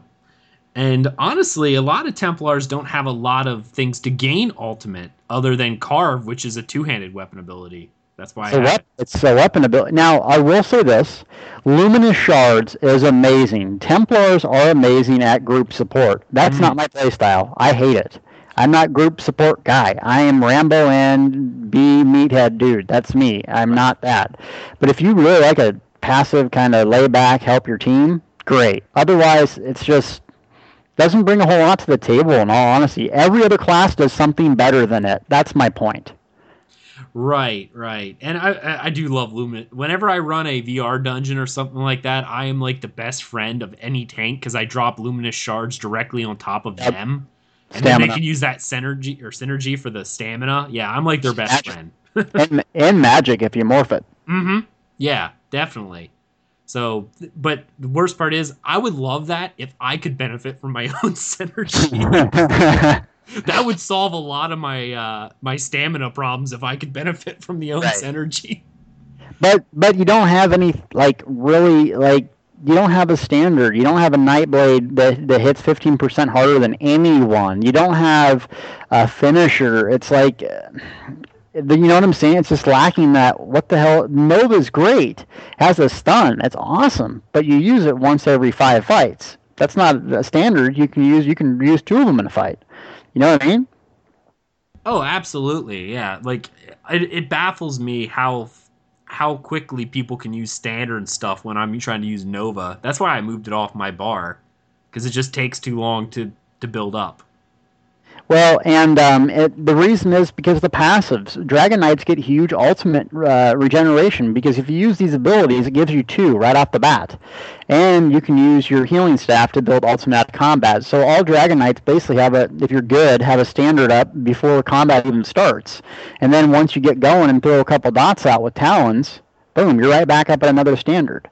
Now, it's just like I couldn't find anything unique and fun to do with a Templar. I like I sat in, with ESO Head for like hours before I went to bed, just reading, looking at every single passive, looking at every single morph, going, what little interesting thing I could do. I, you know, I built a Sorc that was two that was dual wield.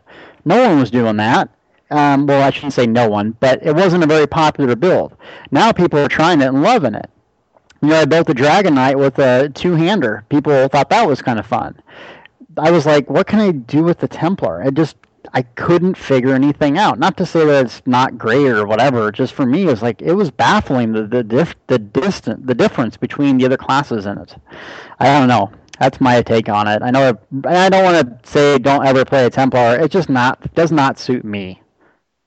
I still love my Templar, and as I said, we don't ever have to worry about the nerf bat Unlike you guys who are like might ha- you know are trembling every time a patch comes out. Like, are they going to touch me? No? Okay, good, we're safe. No, it's like I don't care if they touch me. It's got to be a buff. I, I love I love my Templar, but I do agree. Like, I know one of the things which makes them one of the better.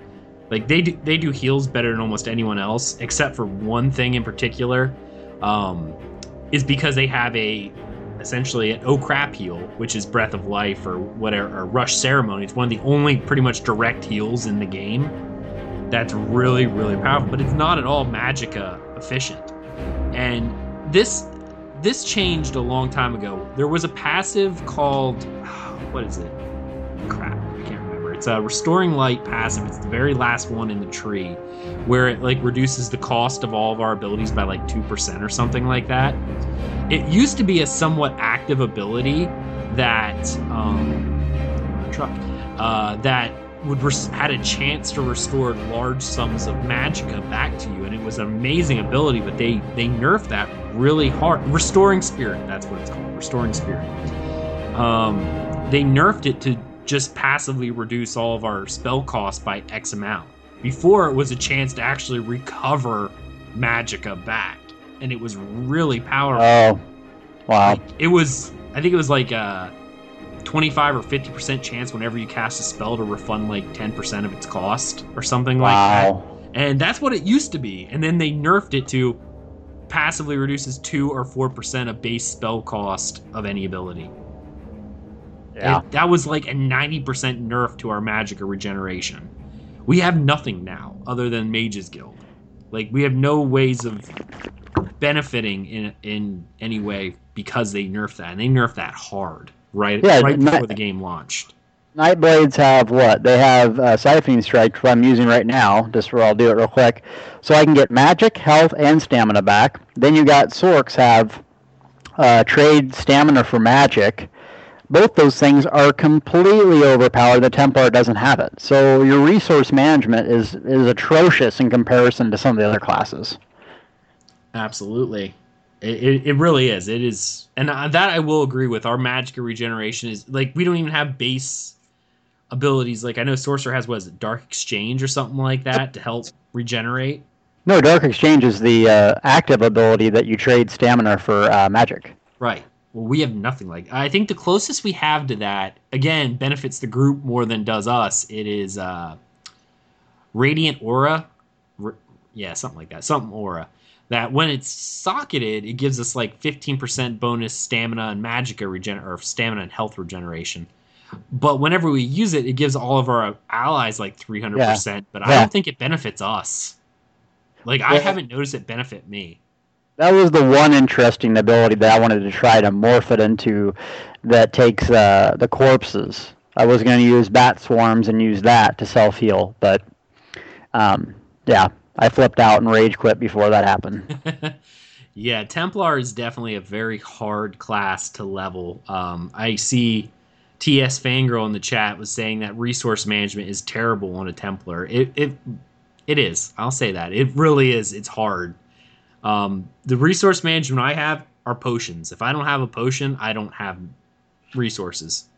I, there's no way for me to really passively do it. Um, they, and Kipster said they uh, they used to have a pretty nice stamina recovery ability just by doing damage. Yeah, that was that restoring spirit because it used to be anytime you did damage or something like that, you had a chance to restore your your resources, but that was nerfed hard. That was nerfed really hard. So, um, yeah, I guess the next thing uh, we can talk about our tales a little bit. What have we been doing? And no, I already did those. Oh, okay. um, tell us a little bit about things what you've been doing in ESO. You can tell us whatever we were doing this week, and I'm gonna touch on some other stuff. Okay, well, uh, first of all, I decided that I'm going to start working on my daggers, but I haven't actually been fighting with them. I'm waiting till I level them up a little bit. So whenever I go to turn in a quest, you know, I switch to my daggers, and voila, they, they level a little bit. But I'm kind of starved for skill points. So I have no skill points to use in my now level 18 dual wield.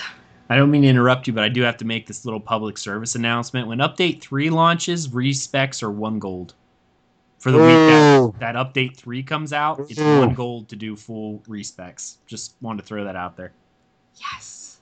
I, I plan on respecking a few things too during that first week because it's one gold. And then will it raise after that? It's going to raise. I think after the first week, they said they're going to put it back up to they're going to raise it back up, but it might not be the same cost it is now. I think they're going to lower it as a whole. They're going to lower it down. But uh, yeah, for the first week at least, all respecs are one gold. It's pretty wow. amazing. Yeah. So uh, if you want to do your respec and you've been waiting, when tomorrow when the patch goes live is the time to do it. I hope our download will uh, will will allow us to use that benefit. yeah, I know, right? Other than just the daggers, I, I don't think I've done anything new. I haven't been dying nearly as much, and I've been using my skills more effectively. Nice. Yes, it's it's been really nice. I'm glad that I haven't been dying. It's something that's very new to me.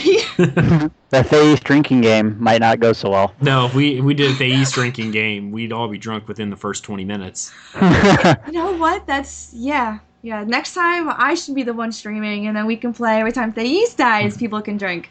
We'll never make it through an episode. um, okay, so now I know we've been kind of playing a little bit around in uh, Glenumbra some more. We've been haven't been doing a whole lot. Sorry, I was choking on my mint. wow.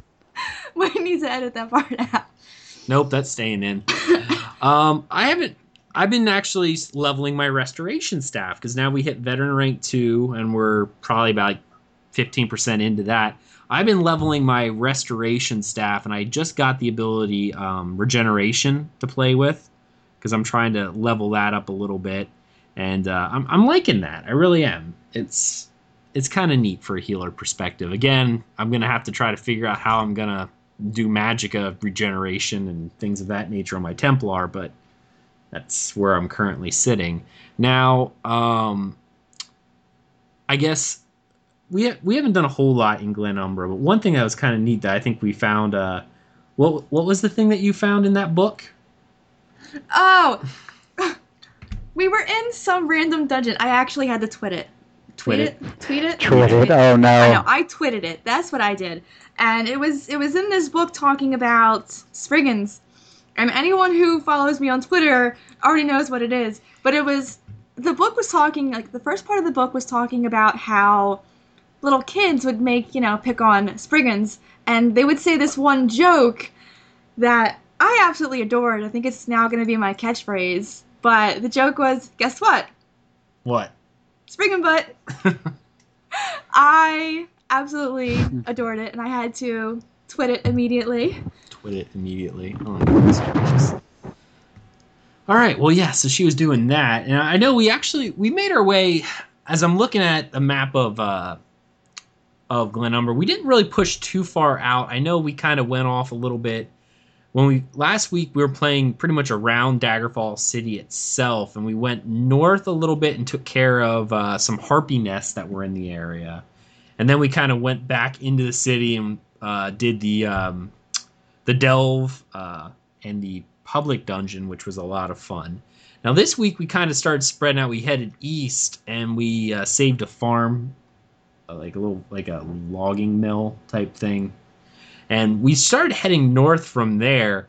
Um, and we've been playing through that area a lot with the weird witches and stuff like that. Not weird as in W E R D, it's W Y R D. Weird. Weird.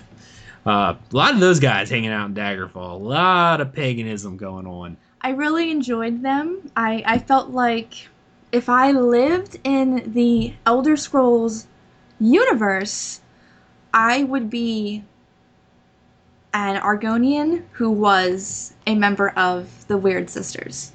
You just want to live in a giant tree. I really do. That tree was beautiful and just huge. Now, one of the neatest things that I've been playing it, one of the zones that I really liked is we were kind of messing around the city uh, Aldcroft a little bit. And it's not really much of a city as much as it is a little bit of an outpost, but there's a whole bunch of people fleeing from all the werewolves that sat Camlorn. And we've been having a lot of fun in there. Like, uh, we've been trying to go through that area and we uh, lost the guy because we had to have a guy who's supposed to capture the werewolf, so we had to beat them down. But we ventured too far out of the area, and she ran away. So we're like, why are we not getting captured? And then we realized we failed the quest, and we had to go back and get her again. Um, and then, of course, I, I Delty, as much as I, I do play a Templar, but I play like you, the whole I'm pulling everything kind of thing. That's why when you saw my build, that's why I specifically had it that way. I meant I'm pulling everything kind of guy. So I decided, hey, I think we can duo this. Uh, what is it? The Wolves Den or the the Wolf? Oh, it, it's a uh, it's a world boss zone. Three werewolves. Oh, well, they were they were three people, and neither one of us realized that they would transform. So when we're standing there, I put on my healing staff, and I'm thinking, yeah, you know, we'll we'll be fine. Just make sure you, you, you use your your abilities correctly, and I'll you know try and heal you. And we run up and we start attacking. Everything's going good. Then all of a sudden, all three of them simultaneously shift into werewolf form, and that's pretty much when Ag and I both went, maybe we should run. Because there was no way we were going to be able to do that. And then things got even worse when we turned around and there was an anchor right there that was active, and there was only two of us, and we thought the same thing. Maybe we should run because we can't duo an entire anchor. Yeah, we didn't we didn't do it. We died. Yeah, I know. yep. we died pretty hard. So yeah, that's what we've been we excuse me, we've been really messing around with in Daggerfall. I've been trying to do a push to finish off Glenumbra and move on to the next zone, but I haven't really had too much of a chance.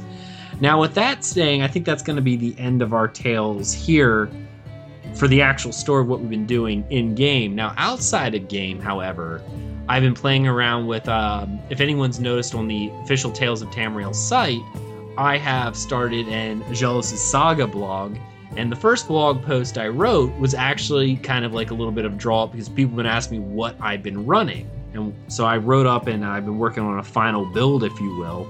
And thankfully, Deltia told schooled me in, in where I was going wrong. Um, but if you're interested in looking at it, it is on talesoftamriel.com. You can help critique it and tell me what I picked wrong. And I, I did want to go over this a little bit, just because I, I, I liked. Deltia sent me this awesome email, and we went over a little bit about what I was going on, and I thought it was really helpful, especially for people who had a very similar build to myself. Now, a little bit of a, a little bit of preamble here.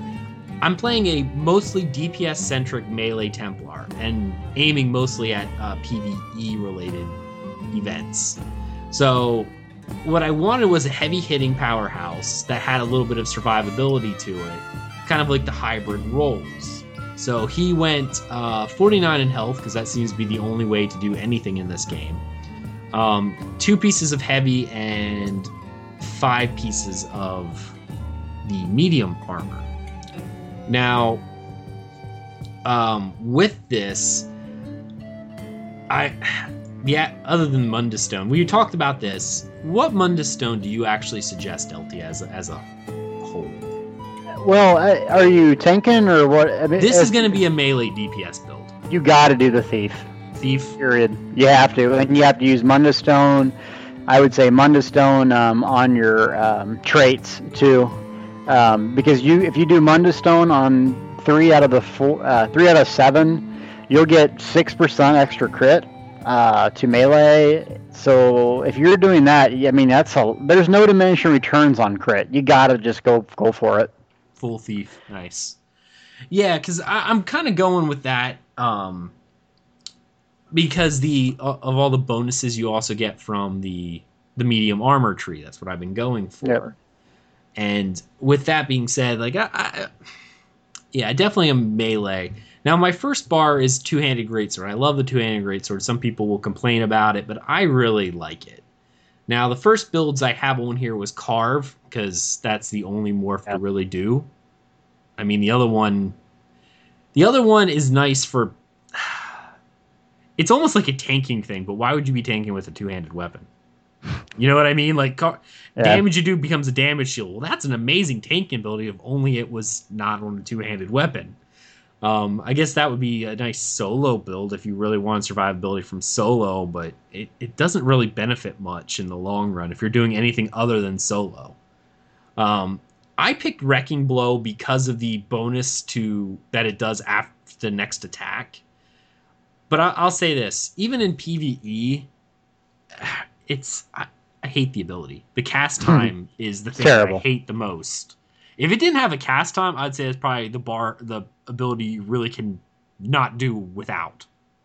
But it, it's it's a two second cast time to do this, and it is, it it's It's bad. I, I debated a lot about this ability. I really, really did. Even during playstyle, I don't actually use it that often unless I need to CC uh, somebody. Now, it does kind of synergize well with the next ability I have, Critical Rush, because it's uh, always does critical damage, which is a plus, and d- deals damage, uh, bonus damage based on how far away you are. But you can kind of couple that because when you do Wrecking Blow, it knocks them back and it puts them in perfect range for critical rush. So you hit that and then critical rush, and that's pretty much a guaranteed way to get at least one critical. And it does a lot. And then of course Executioner, because that's the only execute ability Templars have, and it doesn't even come from Templar abilities. but it, at low at low damage, like when you get them down to roughly about um, uh, when you get them down about 20%, just start spamming that ability and it does a lot of damage. It also has a passive bonus, the one that I did, Executioner, that all your weapon abilities deal 18% more damage when they're under 25% health. So it passively benefits everything else you do. And of course, the Templar ability, Puncturing Strikes, or Puncturing Sweep, because uh, the other one, the other one, I guess, is beneficial because it actually anyone in the execution range you get 70% crit to which is nice but uh, i don't know I-, I like the actual heal you get from the other one um, and of course flawless dawnbreaker i hear this one actually kind of sucks as a uh, as an ultimate unless you're fighting daedra or undead Well, but the the fact- yeah. the passive is the main reason why I have it on there because the weapon abilities deal an additional 13% damage. So now my secondary bar, I kind of went with a full healing bar um, because that was meant to be my I'm in trouble, let's swap to it and, and heal up and do some damage because I guess apparently the restoration staff is the single target damage king um, currently. Currently and I've been fighting with the ultimate, but I probably would do something similar to uh, Soul Assault because that is like an amazing ultimate for damage. And with instant weapon swap coming here soon, it, it won't. It doesn't matter if I have to swap over, do Soul Assault, and swap right back to my two handed. It works pretty well. So that's my current build. Um, now, Deltia, you you talked a little bit with me about where you saw faults. And I really wanted you to highlight some of these things because I think it's good for people who are building similar to what I'm doing. Okay. Um, well, I applaud anyone for putting out what, what they're doing out there because I, I know personally it's hard. And believe me, I don't have any perfect builds or anything either. It's just getting some other perspective is usually good for anyone. And so my perspective from the build was, what are you trying to do? It doesn't seem like you're really committing one way or another. If you're doing veteran rank dungeon stuff, it, it's okay to have an off healer, but pick something you really want to focus on, whether it's tanking, DPS, or heals. Your build seemed to rely too much on stamina for damage on the first bar, and then rely too much on magic on the second one.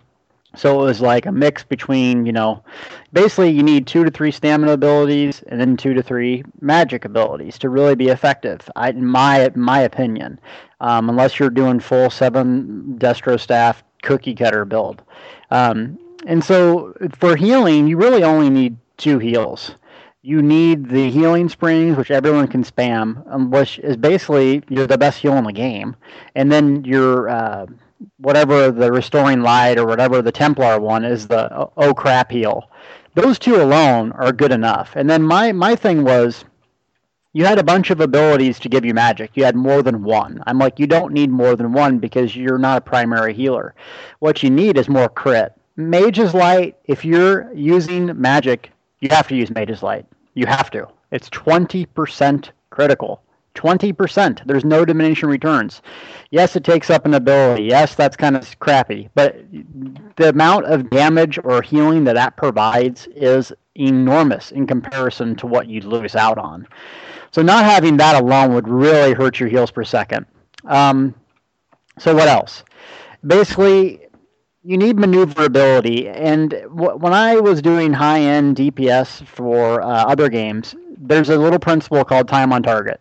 Time on target means as a DPS, every second you should be hitting something. Every second you're not hitting something, you're bad. You're wrong. And so if you're using a two-hander, it looks cool and it's fun, kind of like my melee build here. But in real veteran rank content, there's big red circles that you have to get out of and you can't avoid. So what happens? Your time on target goes down. You're hitting nothing and you're walking, meaning your DPS completely sucks it would be much better to do a bow and then a two-hander or something similar and use a restro staff for DPS only and desperation healing versus kind of mixing hodgepodge between both. There's some abilities you just can't live without. And another one weakness to the build was stuns. You had a two second channel and really no AoE stuns, including your ultimate. Um, the best thing to do is lock down enemies. If you're playing PvP mainly, that's what you need the mage's ability, um, Volcanic Rune, morphed into um, I forget the morph what it's called. Uh, ball, yeah, Volcanic Rune. It's an AOE stun that procs a 20% spell damage increase. Uh, let me say that again. AOE stun procs a 20% spell damage increase why not use this? The Templars have basically no stuns that are reliable um, besides the knockback. This is your huge thing you're missing to control uh, enemies. Because even if you're a DPS in a veteran rank dungeon, you're still going to have people jumping on you all over the time. And you're going to need to deal with it. The tank can't do everything in this game. So that's my perspective. When I'm looking at a build and I'm going over long term, you're going to need a few things. You're going to need to execute probably. You're going to need a movement ability, and you're going to need a stun. Do you have those things on your bar? Movement, you got to get out of the way sometimes. You got to be able to finish something when it gets low. And really, you got to self heal somehow too. Um, so those are some of the things all builds have to have. And look at your build. Are you relying too much on stamina? Are you relying too much on magic? Because let me tell you, in the end game, even if you do have spell symmetry, you're going to need stamina to block, to run, to do something. And there's also some really good defensives in stamina. You can use the armor abilities, even if you're full um, light. Using that undominable armor ability, that gives you basically max armor. Um, so use stamina. Use a, you know, the um, fighter's guild ability if you have to. But being too dependent on one or the other probably isn't good for unless you're doing the cookie cutter destro restro build, which I hate. Was that helpful at all, or did I just ramble? Oh no, on? no, no, totally helpful. I, I do agree with that. Now, even when you said that, I do have an executability on my bar But you know what? Actually, what might even be somewhat possible to bring in here is that um, it's not luminous shards; it's the other morph. Blazing Um, spear. Blazing Spear does have a stun. It's an AoE stun, but I think it only hits one person though. That's the problem. Oh, really? Yeah, it does have a stun. It absolutely does. Um, but it, I think it only hits the first person who it, it registers the damage with. Yeah. I, I didn't. I don't think it has any other form of AOE stun or anything of that nature. But with that even being said, as a Templar, we're very severely limited on what we can get class wise for that. Like we got nothing class wise. Right, Like- so you're, you're relying on all your weapon abilities basically. But Yep. the, the the self heal, is it, Breath of Life, that is pretty powerful. And so I like that you had, I guess let's go with positives. I like that you have critical charge. That's your movement ability, so that can get you to and from targets priority wise. Because uh, DPSing, you're going to have to get somewhere fast. Time on target. That's your time on target ability. Um, I do like the finisher. You got to have that finisher for when you need to get something down. And Carve generates that ultimate, which basically you can't do on your own as a um, as a Templar. So some of those things are really good. Um, but yeah, that was my feedback, and I know I, I kind of banged on you for a little bit, but I was like, well, you know, if I, you know, people have came in my mumble and told me what I was doing so uh, wrong, and I still am open all ears to feedback because I'm not the best player in the world. But I've spent probably 500 hours in the game, and I really take pride in researching, you know, what's good and why. Why is it good? Mm-hmm. You know? And so, yeah, Honestly, I could definitely move that wrecking blow off my bar. That's the main thing I should probably just get rid of. Just forget it. if you took that off and put volcanic rune on, you'd have a really good build. I'd have to look at it because again, this would this bar will be very helpful once. Right now, I would say no. Once instant weapon swap, then I essentially have that. I can heal myself with just, you know, switch, you know, five, switch back, and there's my heal.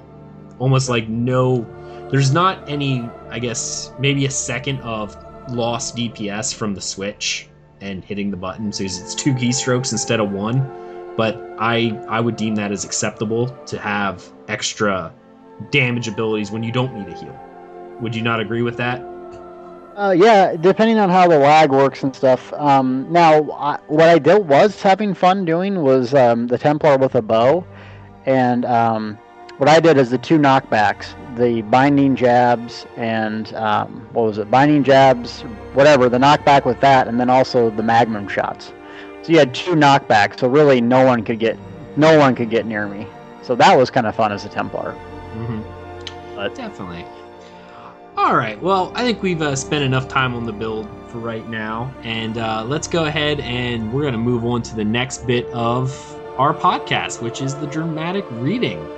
This week's reading will be a book called Monomyth Shezarr's Song. I love Shezarr, just so you know. Thais, go ahead and take it away. This was a new thing that Shezarr described to the gods becoming mothers and fathers, being responsible, and making great sacrifices with no guarantee of success. But Shezarr spoke beautifully to them and moved them beyond mystery and tears. Thus, the Aedra gave free birth to the world, the beasts, and the beings, making these things from parts of themselves. This free birth was very painful, and afterwards the Aedra were no longer young and strong and powerful, as they had been from the beginning of days. Some Aedra were disappointed and bitter in their loss and, and angry with Shezarr, and with all creation, for they felt Shezarr had lied and tricked them. These Aedra, the, god, the gods of the Aldmer, led by Uriel, were disgusted by their enfeebled selves and by what they had created. Everything is spoiled, and for now and for all time. And the most we can do is teach the elven races to suffer nobly with dignity, chastise ourselves for our folly, and avenge ourselves upon Shezarr and his allies. Thus are the gods of the elves dark and brooding, and thus are the elves ever dissatisfied with mortality, always proud and stoic, despite the harshness of this cruel and indifferent world. Other Aedra looked upon creation and were well pleased. These Aedra, the gods of men and beast folk, led by Akatosh, praised and cherished their wards, the mortal races. We have suffered and are diminished for all time, but the mortal world we have made is glorious, filling our hearts and spirits with hope. Let us teach the mortal races to live well, to cherish beauty and honor, and to love one another as we love them. Thus are the gods of men tender and patient, and thus are men and beasts folk great in heart for joy or suffering, and ambitious for greater wisdom and a better world. Now when the Daedra lords heard Shezarr, they mocked him and the other Aedra. Cut parts of yourselves off and lose them forever? That's stupid! You'll be sorry. We are far smarter than you, for we will create a new world out of ourselves. But we will not cut it off or let it mock us. But we will make this world within ourselves forever ours and under our complete control. So the Daedra lords created the Daedric realms, and all the ranks of Lesser Daedra, great and small. And, for the most part, the Daedra lords were well pleased with this arrangement, for they always had worshippers and servants and playthings close at hand.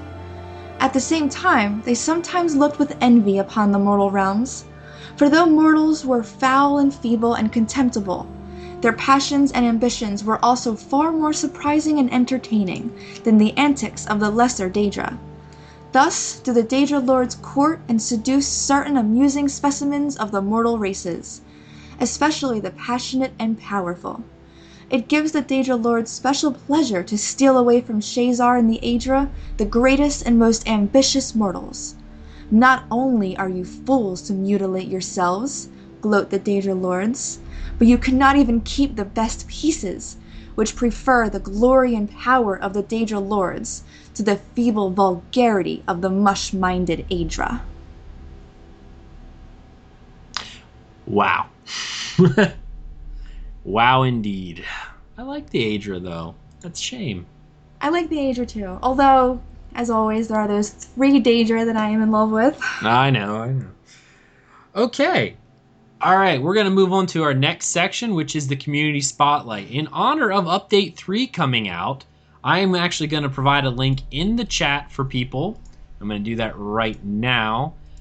We are spotlighting TISO Elite's ESO Armor Dyes uh, section because what they had done was they had put all the armor dyes that they had knowledge of, and there's quite a bit of them actually if you look at it.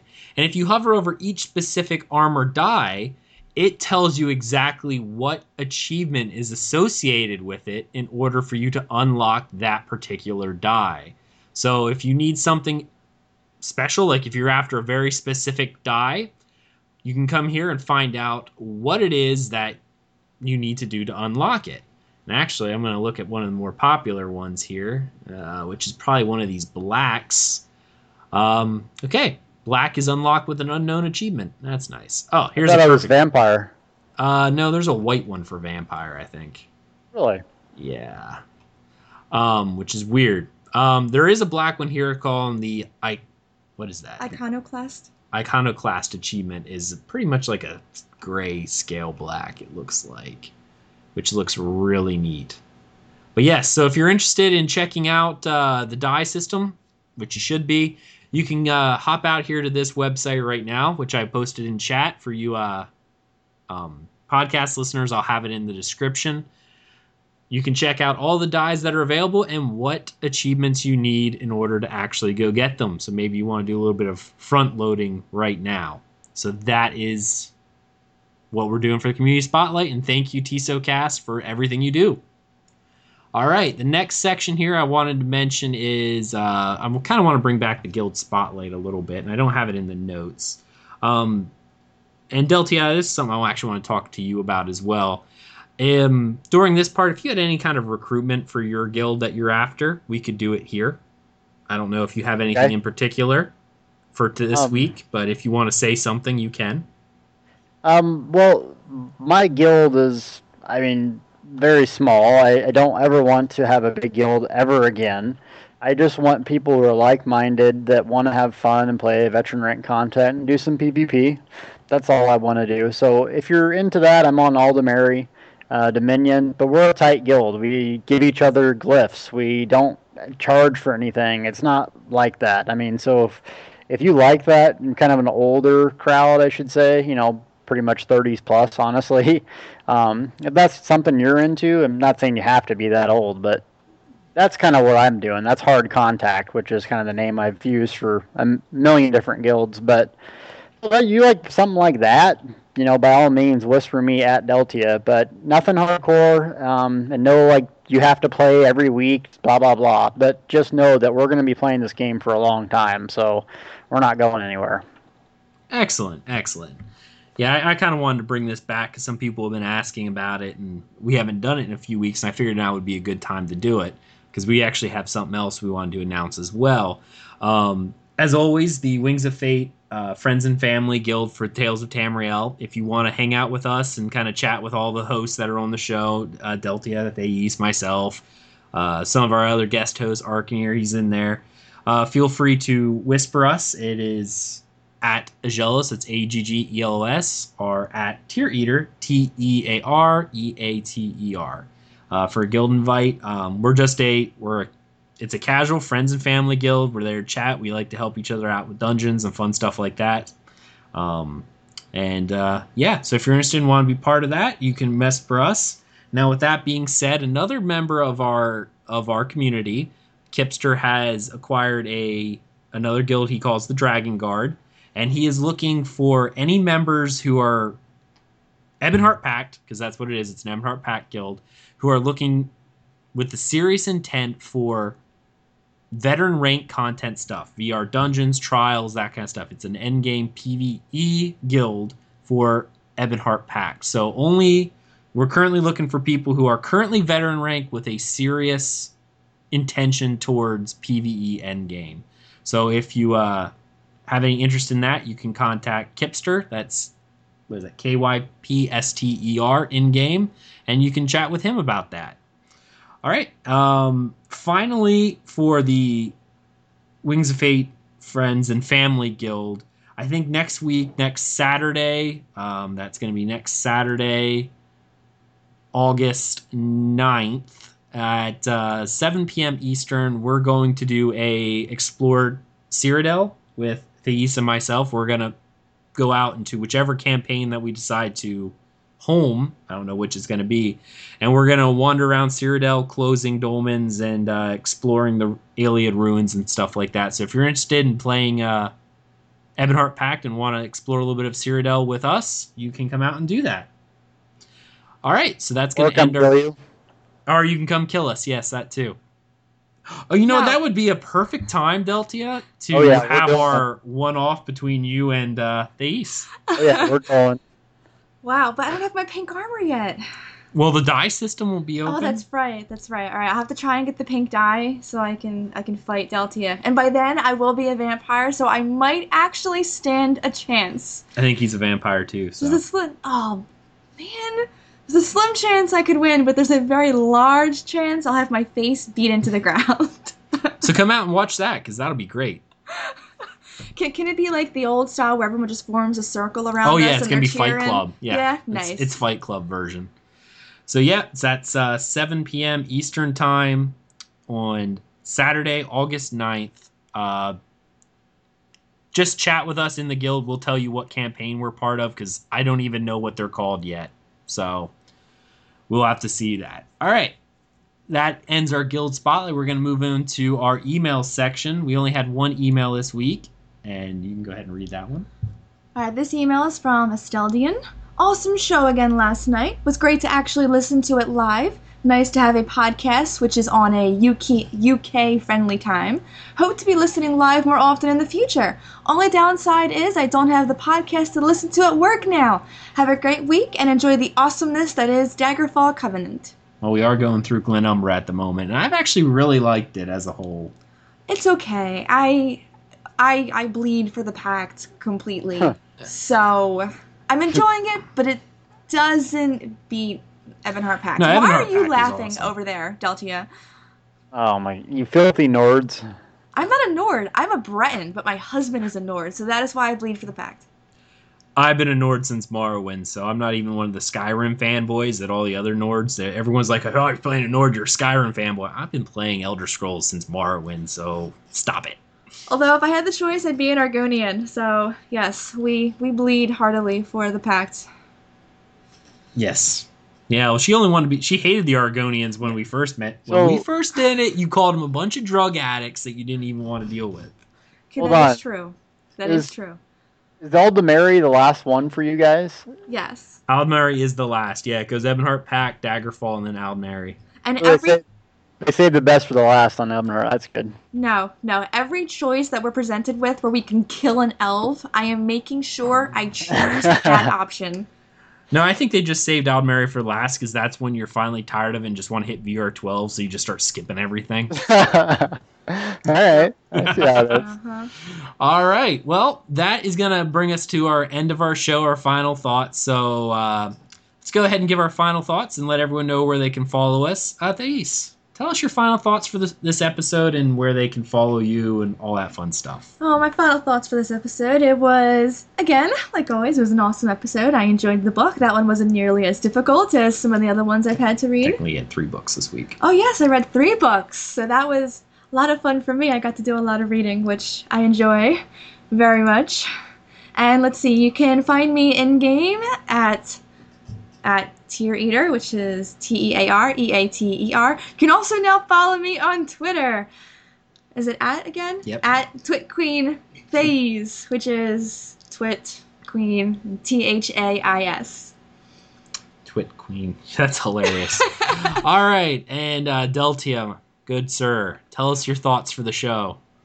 Oh, it was a good show. I mean, I think we're all really excited for the, the new change and see how the game works. And I think a lot of things will change for the positive, um, especially PvP even. And then the builds, I think you'll have a lot more vari- variety instead of everyone just destro staff to death type thing. So I think the game's changing the positive, plus a lot of customization. So I'm really excited about that. And, you know, it's a good time to be in this game. A lot of people are coming back to it, um, even from their games. I thought people would never leave. Now they're messaging me and going, "Hey, uh, how do you play Nightblade?" or blah blah blah. So I'm getting excited for the game to transition to the next phase, which is you know having Thieves Guild, Dark Brotherhood, because that's really what a lot of people like uh, Elder Scrolls series for. So yeah, I am just can't wait for Dyes tomorrow. Cannot wait. Black and Yellow.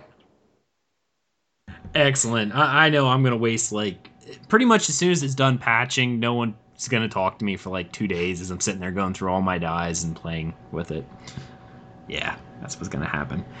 Well, um, I do want to thank my co-host Deltia and uh, these. Oh, and Deltia, you didn't you didn't say your other thing where they can Oh. find you. You should say that first. Yeah, I, whoops, my bad. Um, at Deltia's Gaming um, on Twitter, YouTube, and uh, Twitch, everything. At deltiasgaming.com is the website. And so there I just kind of post random blog stuff once a week and then also do guides when I get time to do stuff that I found out interesting. Like my recent one's a vampire guide and then finishing up my Dragon Knight guides. And so if you want that sort of thing, you know, you can head over there and maybe some opinion pieces. I got one on how to balance work and life and gaming, and that's kind of interesting. Absolutely. I do encourage everyone, if you're a fan of the show, you should go check out deltiasgaming.com. Definitely. Like I said last week, they should, you know, Tales of Tamriel and Deltia's Gaming should be like a rotating homepage for you. That's what you should do. Matter of fact, just open two browser windows at the same time. You just both. Oh my gosh. That's right. Uh, I'm I uh, selfless plug. All right. So I want to thank my co-host again for joining me, and uh, I also want to thank this awesome chat room. I think this is the largest chat room we've ever had, actually, which is awesome. Um, really great. I want to thank all you guys for coming out and being so active in the chat room. It's really great to see you guys out there. Um, 29. 20, 29 that's awesome um so up so excited for update 3 what's coming out uh everything that eso is doing like no matter what even no matter what i'm doing if i'm playing like a single player game or anything like that no game gives me the feeling that eso gives me when i log into this game it's just like wow i am finally home where i want to be hmm. and it, it it is it's other games, I'll play them for a little bit, and, and it's like okay. Well, as soon as I hop into ESO, I'm, I don't even have to be doing anything. I'm just in the zone, looking around, going, "This is this is nice," and it is. It's a great time to be part of this community. As Delty said, so many of our, our friends and stuff are, are coming back to the game after like the uh, launch of WildStar and stuff of that. A bunch of people went to go play that and now i'm actually seeing a lot of people are now coming back from WildStar and went you know what? That wasn't for me. Blah blah blah blah blah. Or i just missed eso so much i didn't think i would but as soon as i left it something just wasn't there and now i want to come back. And it's really exciting to see all these people coming back. And uh, i want to thank everyone who helps us out supports us and it lets us continue doing what we enjoy doing so much which is producing this podcast for you guys. So thank you all for listening to this podcast.